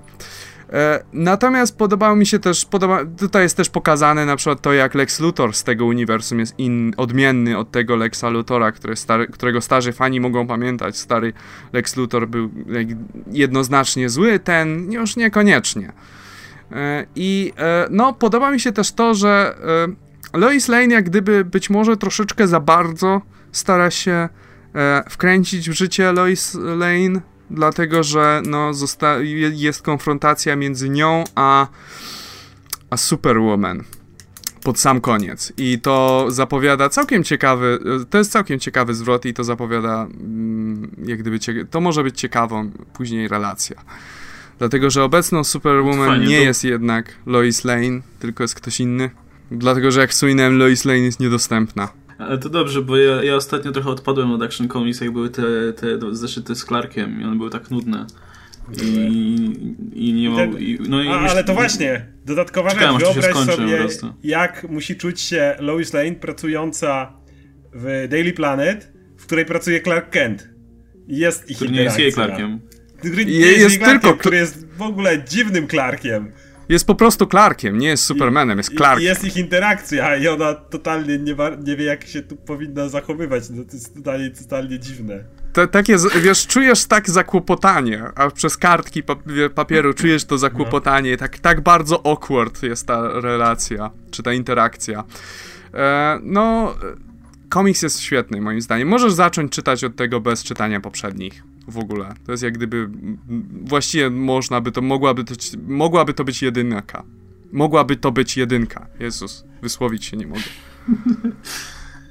Okej, okay, dobra, Oskar, to przekazujemy teraz tobie. No dobra, to taki mały przegląd jedynek Marvela, bo w Marvelu jedynek trochę wyszło. Klon konspiracji! Niech będzie klon konspiracji. E, no, Ten komiks się... który mnie bardzo interesuje. Oczywiście na końcu powraca gruby stary Oktopus. Mam na... liczę na jeden mikrotwist. Jeden na liczę na jeden mikrotwist, że to jeszcze nie jest ten Oktopus, który miał, był przez jakiś czas superiorem. Że to jest nie. Oktopus, którego sobie odtworzył Jackal, a ten w tym małym pajączku, który chce odzyskać swoje ciało, który już jest jednak trochę innym Oktopusem, to jeszcze nie jest on. Bo, tak, bo, tak, na pewno. Bo, oby, to jest, bo inaczej to już byłoby w ogóle to. To jest ewidentny klon, zresztą ten komiks się pałe. To jest no. Jakbyś wziął komiks Spider-Man z lat dziewięćdziesiątych tak, i poczytał tak, sobie. Tak, dokładnie jest... tak, nie rozumiem, po co to się dzieje i szczerze mówiąc, walić tą serię, za tydzień wychodzi Renew Your Vows, które już dostało no. piękny preview i wygląda kapitalnie. I będę miał, jak fani Spider-Mana będą mieli co czytać. Tak. To, to tak jak być powinno. Nie wiem, czy widziałeś preview tego Renew Your Vows? Widziałem. W którym jest... Mary Jane wskakuje i, i jest ta ich, taka fajna rozmowa, jak napierdzielają te moloidy i hi honey, mhm. wiesz, coś takiego. Tak. Natomiast a propos miłości Spidermana, no to oczywiście ten komiks, ja jeszcze chciałem powiedzieć chwilę o Klonu Konspiracji, dzieli się na dwie części i pierwsza z nich się kompletnie... Druga się jest... jeszcze bardziej. Poczekaj, ja chcę za- zacząć o pierwszej okay. powiedzieć coś. I to jest dosłownie jak komiks z lat dziewięćdziesiątych. Spider-Man sobie chodzi dookoła, znajduje laboratorium z klonami i tam walczy z klonami i z- jakiś bullshit gadają między sobą. To jest wszystko. I to, wiesz, ten sam, ten sam bełkot, który w te z lat dziewięćdziesiątych znamy doskonale. Klon Saga, po prostu. Drugi to jest Klon Saga, ale z późnego okresu Klon Sagi. Kiedy już im się po prostu skończyły kompletnie pomysły i wymyślali jakieś bullshitowe zwroty akcji co chwilę. No to to jest e, Gwen Stacy wraca i to nie jest klon, to jest reanimacja. No tak jak te wszystkie klony obecnie tego są. On, wszystkie klony to są te reanimacje, a nie klony. To jest kurwa klon, okej? Okay? Yes, no. Jeżeli by Gwen Stacy wyglądała jak zombie, okej, okay, to by była reanimacja. Nie, to jest klon. Jak, nie wiem, jak to nazwiesz, ale wiesz, w popkulturze to jest, no to jest no, klon, no, no, to jest, jest dokładnie no, to samo. To jest, to jest Więc słabe. ja nie mam pojęcia, nie mam pojęcia, co ale oni na to próbują Gwen sprzedać. Stacy okazało się, że tuż przed swoją śmiercią znienawidziła Spidermana. Tak, no bo to przez niego jej ojciec umarł i... O Boże, to było tak um... złe. O, to ona go znienawidziła tuż przed śmiercią. Super. To jest, to mi trochę sin, na Sins Past powoli też wjeżdża trochę. No, Więc może te... wiesz, może Green, Green Goblina da... pokochała, bo też się dalej... zorientowała, że to jest ta sama osoba, a przecież mieli taki fantastyczny da... seks. Dalej mieszajmy po prostu. Więc... Gwen... Zostawcie Gwen Stacy w grobie, jej tam naprawdę nie trzeba jej mieszać już. Nie, ona, nie, będziemy ją wskrzeszać takim... jeszcze w nieskończoność. Ona, ona była takim fajnym symbolem i jako fajny symbol ona działała. Tej straconej miłości, a no nie, nie ruszajmy jej więcej. Z Gwen Stacy jest taki problem, już chyba o tym kiedyś rozmawialiśmy, że Gwen Stacy nie ma charakteru, to znaczy no ona jest ma symbolem, charakter, a nie postacią. To znaczy ma charakter, ale wszystko co wiemy o Gwen Stacy, jej charakterze, to co lubi, jaka była i tak dalej, to wiemy z retconów i flashbacków. W momencie kiedy Gwen Stacy żyła, a żyła naprawdę dawno temu, no to jak gdyby była tak samo płaską postacią, jak jakby wszystkie inne miłości Parkera do tej pory. Stała się ważna tylko przez to, że umarła i to jest jedyne, co, co jest dla niej istotne. I to jest całkiem, to zawsze był fajny motyw u Spidermana, to, że się winił za jej no tak. śmierć, to trochę jak, wiesz, jak z wujkiem Benem, albo jak z rodzicami Batmana. Wujkiem Benem, który na pewno też wróci w tej pięknej no, no oczywiście, że tak, bo musi, wszyscy, wszyscy muszą wrócić. Nie, ale to jest też trochę tak jak z rodzicami Batmana. Bat, duża, duża część motywacji Batmana polega na tym, żeby nikomu się nie zda, nikt nie musiał przechodzić przez to samo gówno w życiu, przez które on przechodził, ze stratą rodziców i tak dalej. Je, w momencie, gdyby, wiesz, nagle ktoś sklonował rodziców Batmana, to by było, to by to wszystko zabiło. No właśnie, I... pamiętasz tą doskonałą serię, kiedy wrócili rodzice Petera? A, bo pamiętam, Boże. Za, zaraz wrócą znowu. No, nie, nie, nie mogę się doczekać. Nie wiem, czy wrócą, więc, ale... E... Nie. No, ale więc... dlaczego, dlaczego wracać do Clone Sagi, która była tak znienawidzona, tak... Gdziekolwiek wejdziesz i jak opis Clone Sagi, wszyscy widzą jaki to bullshit. Po jaką cholerę w ogóle odkurzać taki event? Może po to, żeby ludzie czytali Renew Your Vows. Ale wiesz co, z Clone Sagą jest też tak, że e, często jest tak, że eventy ludzie podczas gdy, w trakcie gdy trwają, to wszystko łykają i dopiero po czasie patrzą na to, wiesz, wstecz i myślą sobie, okej, okay, to trochę ssało. Clone Sagę wszyscy nienawidzili praktycznie od momentu, jak kiedy się zaczęła. Jak cały czas trwała, niech się skończy, a trwała tak. latami. I e, no, nie wiem, nie wiem czemu mieliby wracać do najgorszej historii Spidermana wszechczasów. Jednej z trzech. I, jednej z trzech. I wracają do wszystkich trzech w tej chwili. No, Więc, znaczy do jednej, jest... do, do jednej z nich powinni wrócić. Wiadomo, znaczy jedną powinni odwrócić tak no, naprawdę. Tak. I, w sensie, i, i dlatego renew, mówię, czytajmy Renew Your Vows, a walić... główne uniwersum w tej chwili, jeśli chodzi o Spidermana. No. Tak, właśnie, nie... taki apel do naszych wszystkich słuchaczy, nie kupujcie nic związanego z mainstreamowym Spidermanem, jak gdyby klon konspiracji, te wszystkie, Amazing nie wiem, Spider-Man. Atak klonów, Amazing Spider-Man, nic, tylko i wyłącznie Renew, Renew Your Vows, albo, co będzie nie też wiem. Sygnałem dla Marvela, że nie, nie ten bullshit, tylko to lubimy. Za każdym razem, kiedy kupujecie Amazing Spider-Man w tej chwili, to opóźniam Forgotten, więc to tak mówię do wszystkich moich ich widzów. No, e, dobra, kolejna jedynka... Okay, mamy, mamy też inne komiksy w tym tygodniu, no serio. Kolejna jedynka Great Lakes Avengers. E, zawód tutaj, myślałem, że to będzie zabawniejsze. To był najmniej śmieszny komiks w historii, jaki czytałem. Myślałem, że to będzie zabawniejsze, Cage był zabawniejszy niż to. A, a przywrócili te postacie, które były zabawne, a zrobili je kompletnie niezabawne. Nie wiem, czy jest sens opisywać ten komiks. Bo... No mi się nic nie dzieje, więc... Jadą tu, tym vanem i próbują zrobić tą swoją ekipę. Nie wiem, tak nie wiem. Nie wiem, czy jest... Dobra, no, nie będę... Tego... Znaczy, główny motyw jest taki, że po prostu wracamy do nich po latach, więc patrzymy, jak tam się pozmieniało u nich i, i tyle. I żadna, żadna z postaci nie jest... Nie, jest żadna zabawna. Nie jest ciekawa. Dalej jedynka Solo i tutaj nie jest źle. Myślałem, że to... Problem jest tylko... Dla taki... wszystkich, słuchajcie, dla wszystkich fanów, dla wszystkich fanów Solo, solo którzy nas słuchają, tak. To macie tutaj recenzję pierwszego zeszytu Solo, na który czekaliście. Tak, wszy, wszy, wszy, wszyscy fani Solo, słuchajcie. E, problem z tym komiksem jest taki, że jest to właśnie postać, która kompletnie nikogo nie interesuje, a ten komiks jest niezły. Jest niezły, można go przeczytać i się, i się mieć przy tym jakiś tam fan. Tylko jeżeli wrzucasz postać typu Solo, to albo w, przede wszystkim jedynką naprawdę zamieciesz wszystko, albo no, no to wiadomo jak się skończy seria Solo, no zniknie zaraz, bo, bo, bo jest niezła. No, może się czytał Solo, haha. Ha, ha. Można, ha, ha, ha. Można ją przeczytać. A, ten, no tak bohater, złe, że mnie rozbawiło. Ten bohater nie jest jakiś chujowy, można go, się go śledzić, ale no nie mogę powiedzieć, żeby się zachwycić tą serią. Nie mogę powiedzieć, że jest dobra nawet. Więc jest Solo, który jest wiadomo jakim gównianym najemnikiem, nic mu nie wychodzi w życiu yy, i płaci ciągle alimenty. I Dum Dum Dugan postanawia go wynająć do tajnej misji, dlatego że jest expendable i jakby co to z głowy. No i tyle. To jest wszystko. E, dobra, odejdźmy od Solo i przejdźmy do kolejnej jedynki z Marvela, która była za to lepsza niż się spodziewałem, czyli Mozaik. O. Czyli ten sławny komiks, który postać sprowadzona znikąd, bez żadnego backgroundu, bo mignął na kilku panelach do tej pory, ale nic o nim nie wiedzieliśmy w sumie, naprawdę nic. To jest ten nowy Inhuman, który ma moce a la Deadman, czyli potrafi opętywać inne osoby, tylko podeszli do tego od inny, w inny sposób. To nie jest naprawdę... To, to jednak nie będzie działało tak jak u Deadmana. To nie będzie w zasadzie gościa, który wiecie, opętuje inne osoby, wychodzi z niej i tak dalej. Mamy bohatera, który jest przede wszystkim strasznym dupkiem, jest yy, gwiazdą yy, koszykówki yy, i naprawdę wy, wymiata, zdobywa, wiesz, je, drużyna zdobywa nagrody, po czym w wywiadach mówi, no reszta tu się tylko pałęta, ale to wszystko dzięki mnie.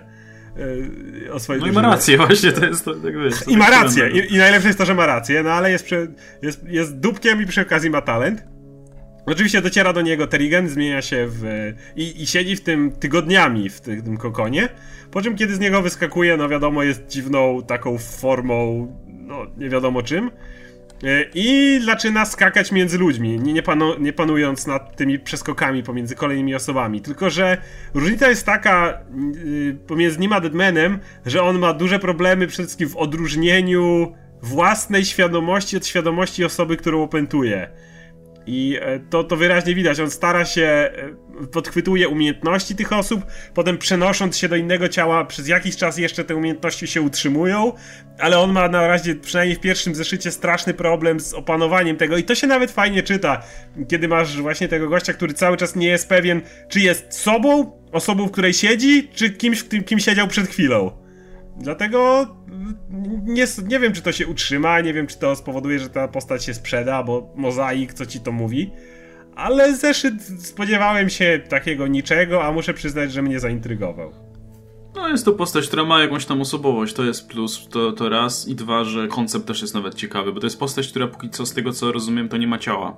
Więc przeskakuje sobie od człowieka do człowieka, ale sama jakby nie ma ciała. Co jest ciekawe, no bo to był atleta u szczytu jakby fizycznej formy i nagle po przemianie ląduje w sytuacji, która jest kompletnie obca dla niego. Także coś z tego może wyjść. No nie wiem, nie, nie jestem jakoś pod wielkim wrażeniem ja też tego nie. Naszego zeszytu, ale okej, okay, no spoko, doceniam. Tak, ale, do, doceniam ale czytało, się to, czytało się to fajnie. Przeczytałem to w trakcie tego podcastu, na samym początku, kiedy wy głównie monologowaliście i e, powiem wam, że mi bardzo się podobało. To jest takie troszeczkę, tak porównując do postaci z D C, jak już o Deadmanie, mówimy, jakby cyborg został Deadmanem w jakiś dziwny, w dziwny sposób. Ale najciekawszy aspekt tego komiksu jednak to jest właśnie to, jak gdyby dzielenie jaźni poza dzieleniem ciała, gdzie faktycznie Mozaik staje się tą postacią, którą przejmuje, tą osobą, którą, której ciało przejmuje i jak gdyby wszystkie jej wspomnienia, ale także i myśli i tak dalej przejmuje, także może ale od, na przykład... odruchy na przykład, i uczucia, nawet czuje, że kocha i, dziewczynę tak, tak, jakąś. Tak. No. Chociaż wiesz, tak naprawdę ją widzi pierwszy raz w życiu. Gdzie, wiesz, gdzie to nie jest tak jak w przypadku Deadmana, gdzie po prostu Deadman kontroluje ciało i to, wiesz, to, to jest po prostu, jest tutaj intruzem w tym ciele. On jak gdyby natychmiast adaptuje się do tego ciała i do, do duszy, która zamie- w cudzysłowie, czy umysłu, który zamieszkuje to ciało. To jest najciekawszy aspekt.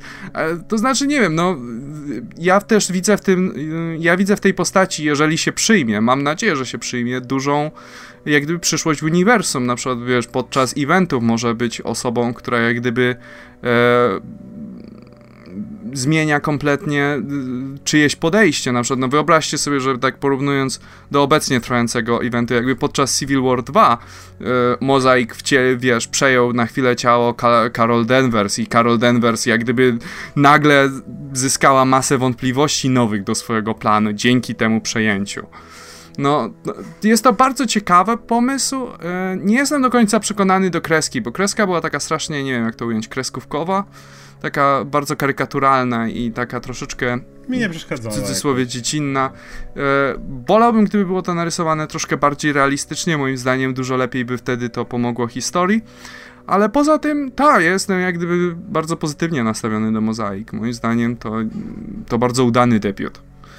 Pytanie oczywiście, jak się sprzeda. Mam nadzieję, że Marvel nie będzie mieć do tego nierealistycznych oczekiwań. Mam nadzieję, że tak pozwolą. Nie, jak nie ma się sprzedać Mozaik?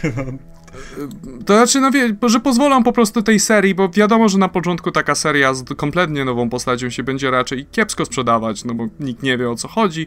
Pójdź trzeba dać kilka numerów, aż się troszeczkę, wiesz, pocztą pantoflową rozniesie, że komiks jest dobry. I mam nadzieję, że Marvel po prostu da tych kilka numerów temu, tej postaci, żeby się jak gdyby osadziła trochę w tym świecie.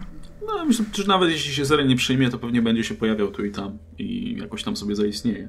Co jest ciekawe, że w sumie pojawił się Inhuman w momencie, kiedy wydawało nam się, że Inhuman są troszkę w odwrocie.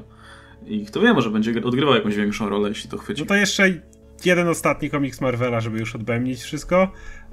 Tym razem nie jedynka, ale właśnie jeden, który poruszę. Uncanny Avengers piętnaście. Uncanny Avengers jest jedną serią, która, tak jak mówiliśmy, na przykład Deadpool miał duże upo- upadki i wzloty. No ostatnio zdecydowanie był niż, jeśli chodzi o jakość komiksów o Deadpoolu. Komiks z tego tygodnia, tu szybko wtrącę, był niezły, był trochę lepszy niż do tej pory. Czytałeś go w końcu? Yy, Łukasz? Eee, nie, jeszcze nie. Jeszcze to nie. Był komiks taki, w którym on próbował przekonać dziewczynę, żeby nie popełniła samobójstwa, będąc Deadpoolem. Było okej, okay, był lepszy, ale, ale to nie były jakieś, nie wiadomo co, na czym się zachwycał. Ale wracając do Uncanny Avengers, to jest seria, która cały czas jest fajna. Ona, według mnie, jest...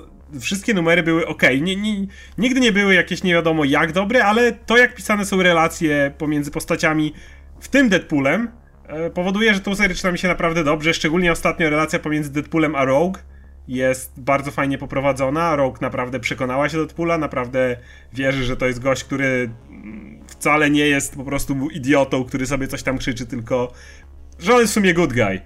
I to, to, to, to jest to, co lubimy w Deadpoolu, kiedy właśnie inne postacie się do niego przekonują i widzą tą jego inną twarz, a nie kiedy jest po prostu durnym klaunem. I tutaj dalej jakby ta relacja jest zawiązana, dalej jest, są inne postacie, natomiast co oczywiście wiele osób zainteresuje, hej, zgadnijcie kto wrócił! Wrócił Hulk, Bruce Banner! O, jako nie. Skrzeszony zombie hand! To, to A, oczywiście, to jest, to, jest, to jest oczywiście wielka ściema i tak naprawdę to będzie pewnie jakaś, wiecie, nie, niech nikt się nie spodziewa powrotu Bannera, to jest raczej taki, nie wiem, plot twist, po prostu użycie czegoś, żeby, żeby, żeby mieli z czym powalczyć, tak jak y, niby to wskrzeszano już Wolverina parę razy po jego śmierci, jakoś się to nie udało. Także nie, nie, nie kręcę oczyma jak to się dzieje, bo nie, nie widzę tego jako stałe wskrzeszenie Hulka czy coś takiego. A seria jest naprawdę niezła. Po raz kolejny podkreślam, relacje między postaciami są tu na tyle dobrze pisane, że nawet kiedy fabuła trochę zaniża loty, to jakby i tak to się dobrze czyta. Okej. Okay.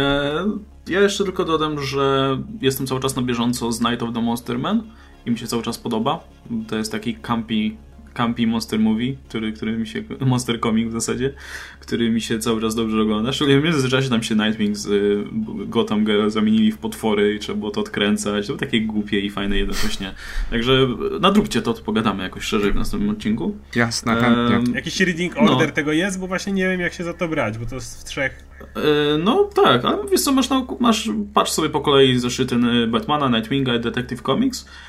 No i tam masz na okładce part jeden, dwa, trzy, cztery i teraz chyba jakoś, chyba w przyszłym tygodniu ostatnia część będzie już i, i koniec. Już, już w zasadzie chyba tylko w Detective Comics został jeszcze jeden zeszyt.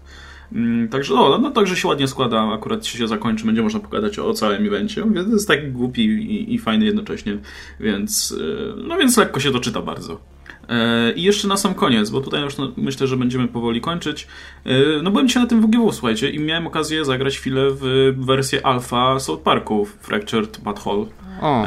I wygląda fajnie, całkiem, znaczy mechanika jest oczywiście mniej więcej taka jak w poprzedniej grze w Stick of Truth, Natomiast humor mi się bardziej podobał, bardziej jednak ten superbohaterski humor do mnie trafia, bo jest sporo takich celnych dowcipów, sporo, sporo śmiania się z tego, że każdy superbohater musi mieć swoją markę, która się rozkłada na seriale i ktoś ma serial, a ktoś nie ma i jest o to ból dupy i ktoś ma uniwersum filmowe i tak dalej. No sporo jest, sporo jest śmiechu, nie tyle nawet z samych superbohaterów, co ogólnie z jakby rynku superhero. Um, tak jak w poprzednim, poprzedniej grze South Park mnie tak humor nie bawił. O przemycaniu Black Guy, jak mówili no. w trailerze. Tak, tutaj, tutaj, tutaj mnie to bawi. Zresztą, no i też mechanika gry też mi bardziej odpowiada, bo tak jak e, pierwszą te, z tych odtwórz można było po, porównać do, nie wiem, no wiecie, do tych wszystkich turowych er pe gie ów, jakiegoś Final Fantasy czy coś w tym stylu, tak tutaj to jest bardziej Final Fantasy Tactics. E, czyli po prostu się chodzi po mapce, jest więcej taktyki. Oczywiście w taki bardzo uproszczony sposób, nie? To nie jest nic skomplikowanego, ale, ale moim zdaniem więcej to, więcej to radochy daje, kiedy możesz tam sobie po, trochę jednak po, po, po kombinować przy, przy walce. No i mówię, bardzo mi się podobało. Naprawdę była jakaś tam wersja alfa, gdzie, gdzie były, nie wiem, ze trzy lokacje i jeszcze napisy po niemiecku, więc trochę to psuło tej wrażenie, ale generalnie podoba mi się, chyba zagram. Tak jak, tak jak po, po pierwszej grze, przy pierwszej grze odpadłem szybko, tak tutaj myślę, że wytrzymam dużo dłużej. E, także, także polecam. Zresztą jak ktoś jest w Warszawie i ma okazję odwiedzić targi, chociaż nie, no, nie wiem kiedy opublikujemy ten podcast, ale jak ktoś będzie miał okazję ograć jakąś wersję wczesną, to, to niech się też podzieli swoją opinią. E, no i dobra, to chyba tyle, co? Czy, czy ja chciałem jeszcze, ja chciałem powiedzieć, że Superwoman jest dalej obłąkanym komiksem. Jak gdyby ten komiks jest pisany chyba na tej zasadzie, że w każdym następnym numerze chcą przebić poprzedni i zrobić jeszcze coś jeszcze dziwniejszego. Uwaga, spoilery! E, siostra Lexa Luthora zostaje Ultra Woman, przejmując jego wielką zbroję i samego Lexa Luthora trzymając w klatce. Tymczasem jak w, w, w Superwoman, którą jest teraz Lana Lang, jest, wa, walczy z Atomic Skull, który jest po prostu jak, nie, nie wiem jak to określić, jak Ghost Rider wygląda, ale to jest bardziej tak... Radioaktywny Ghost Rider. Tak, radioaktywny Ghost Rider. I, a Lois Lane lata jako zombie bizarro wersja siebie. Okej. Okay. Więc to ma mniej więcej tyle samo sensu w samym komiksie, jak macie kontekst, tyle co powiedziałem. Ale jestem strasznie ciekaw, czy to zmierza do czegoś, bo to jest tak dziwne. Jak gdyby ewidentnie jest tutaj czysta wolność artystyczna, nie ma żadnych ograniczeń od redaktorów. Nic, nie mam nic więcej na temat do dodania. Natomiast chciałem jeszcze jedną rzecz powiedzieć, do, spytać Oskara. Oskar, czy widziałeś reklamę? Ona była w większości komiksów D C pod sam koniec. Dziesiątego numeru z Supermana. Oczywiście, że widziałem. Bo to jest coś, co, o czym oczywiście, my w sumie już rozmawialiśmy na podcaście. Oczywiście, że się tym jaram. Gdzie, wiesz, gdzie Superman i Batman patrzą sobie srogo w oczy i obok nich są ich synowie, więc faktycznie ten wątek o tym, że Superman... Numery. Tak, gdzie Superman i Batman będą się jak gdyby, wiesz, yy, cały czas przychwalać, kto ma lepszego syna, czy jak gdyby, wiesz, tak patrzeć na siebie sarkastycznie. Bo Superman też ma tam taką minę, ha! Tak! Daniel... No. Damian. Damian, fu, fu kurwa, co ja gadam. To byłby nawet lepsze, to byłby nawet lepsze, gdyby mówił na niego Daniel, celowo przekrywając tak. jego imię. A ten, a ten twój Daniel, Daniel, Jimmy. A whatever. A twój Jimmy. Dobra. Już się skompromitowałem, wszyscy mnie teraz obsubują. Fuck. No dobra, to w takim razie na tym kończymy i widzimy się standardowo za tydzień. Dajcie nam znać, o czym powinniśmy jeszcze powiedzieć, bo w sumie sporo, sporo komiksów nam tutaj umknęło po drodze jakoś, także jeśli jakiś tytuł was zainteresował, to dajcie znać. No i tak jak mówiłem, w kolejnym tygodniu na pewno jeszcze pomówimy o Monster Man, no i zobaczymy, co tam jeszcze się pojawi. W takim razie żegnamy się. Ze mną jak co tydzień był Oskar Rogowski, komiksomaniak. Cześć wam. I Adam Antolski, Uncle Mruwa. Cześć wam. No dobra, to trzymajcie się, do zobaczenia za tydzień, cześć.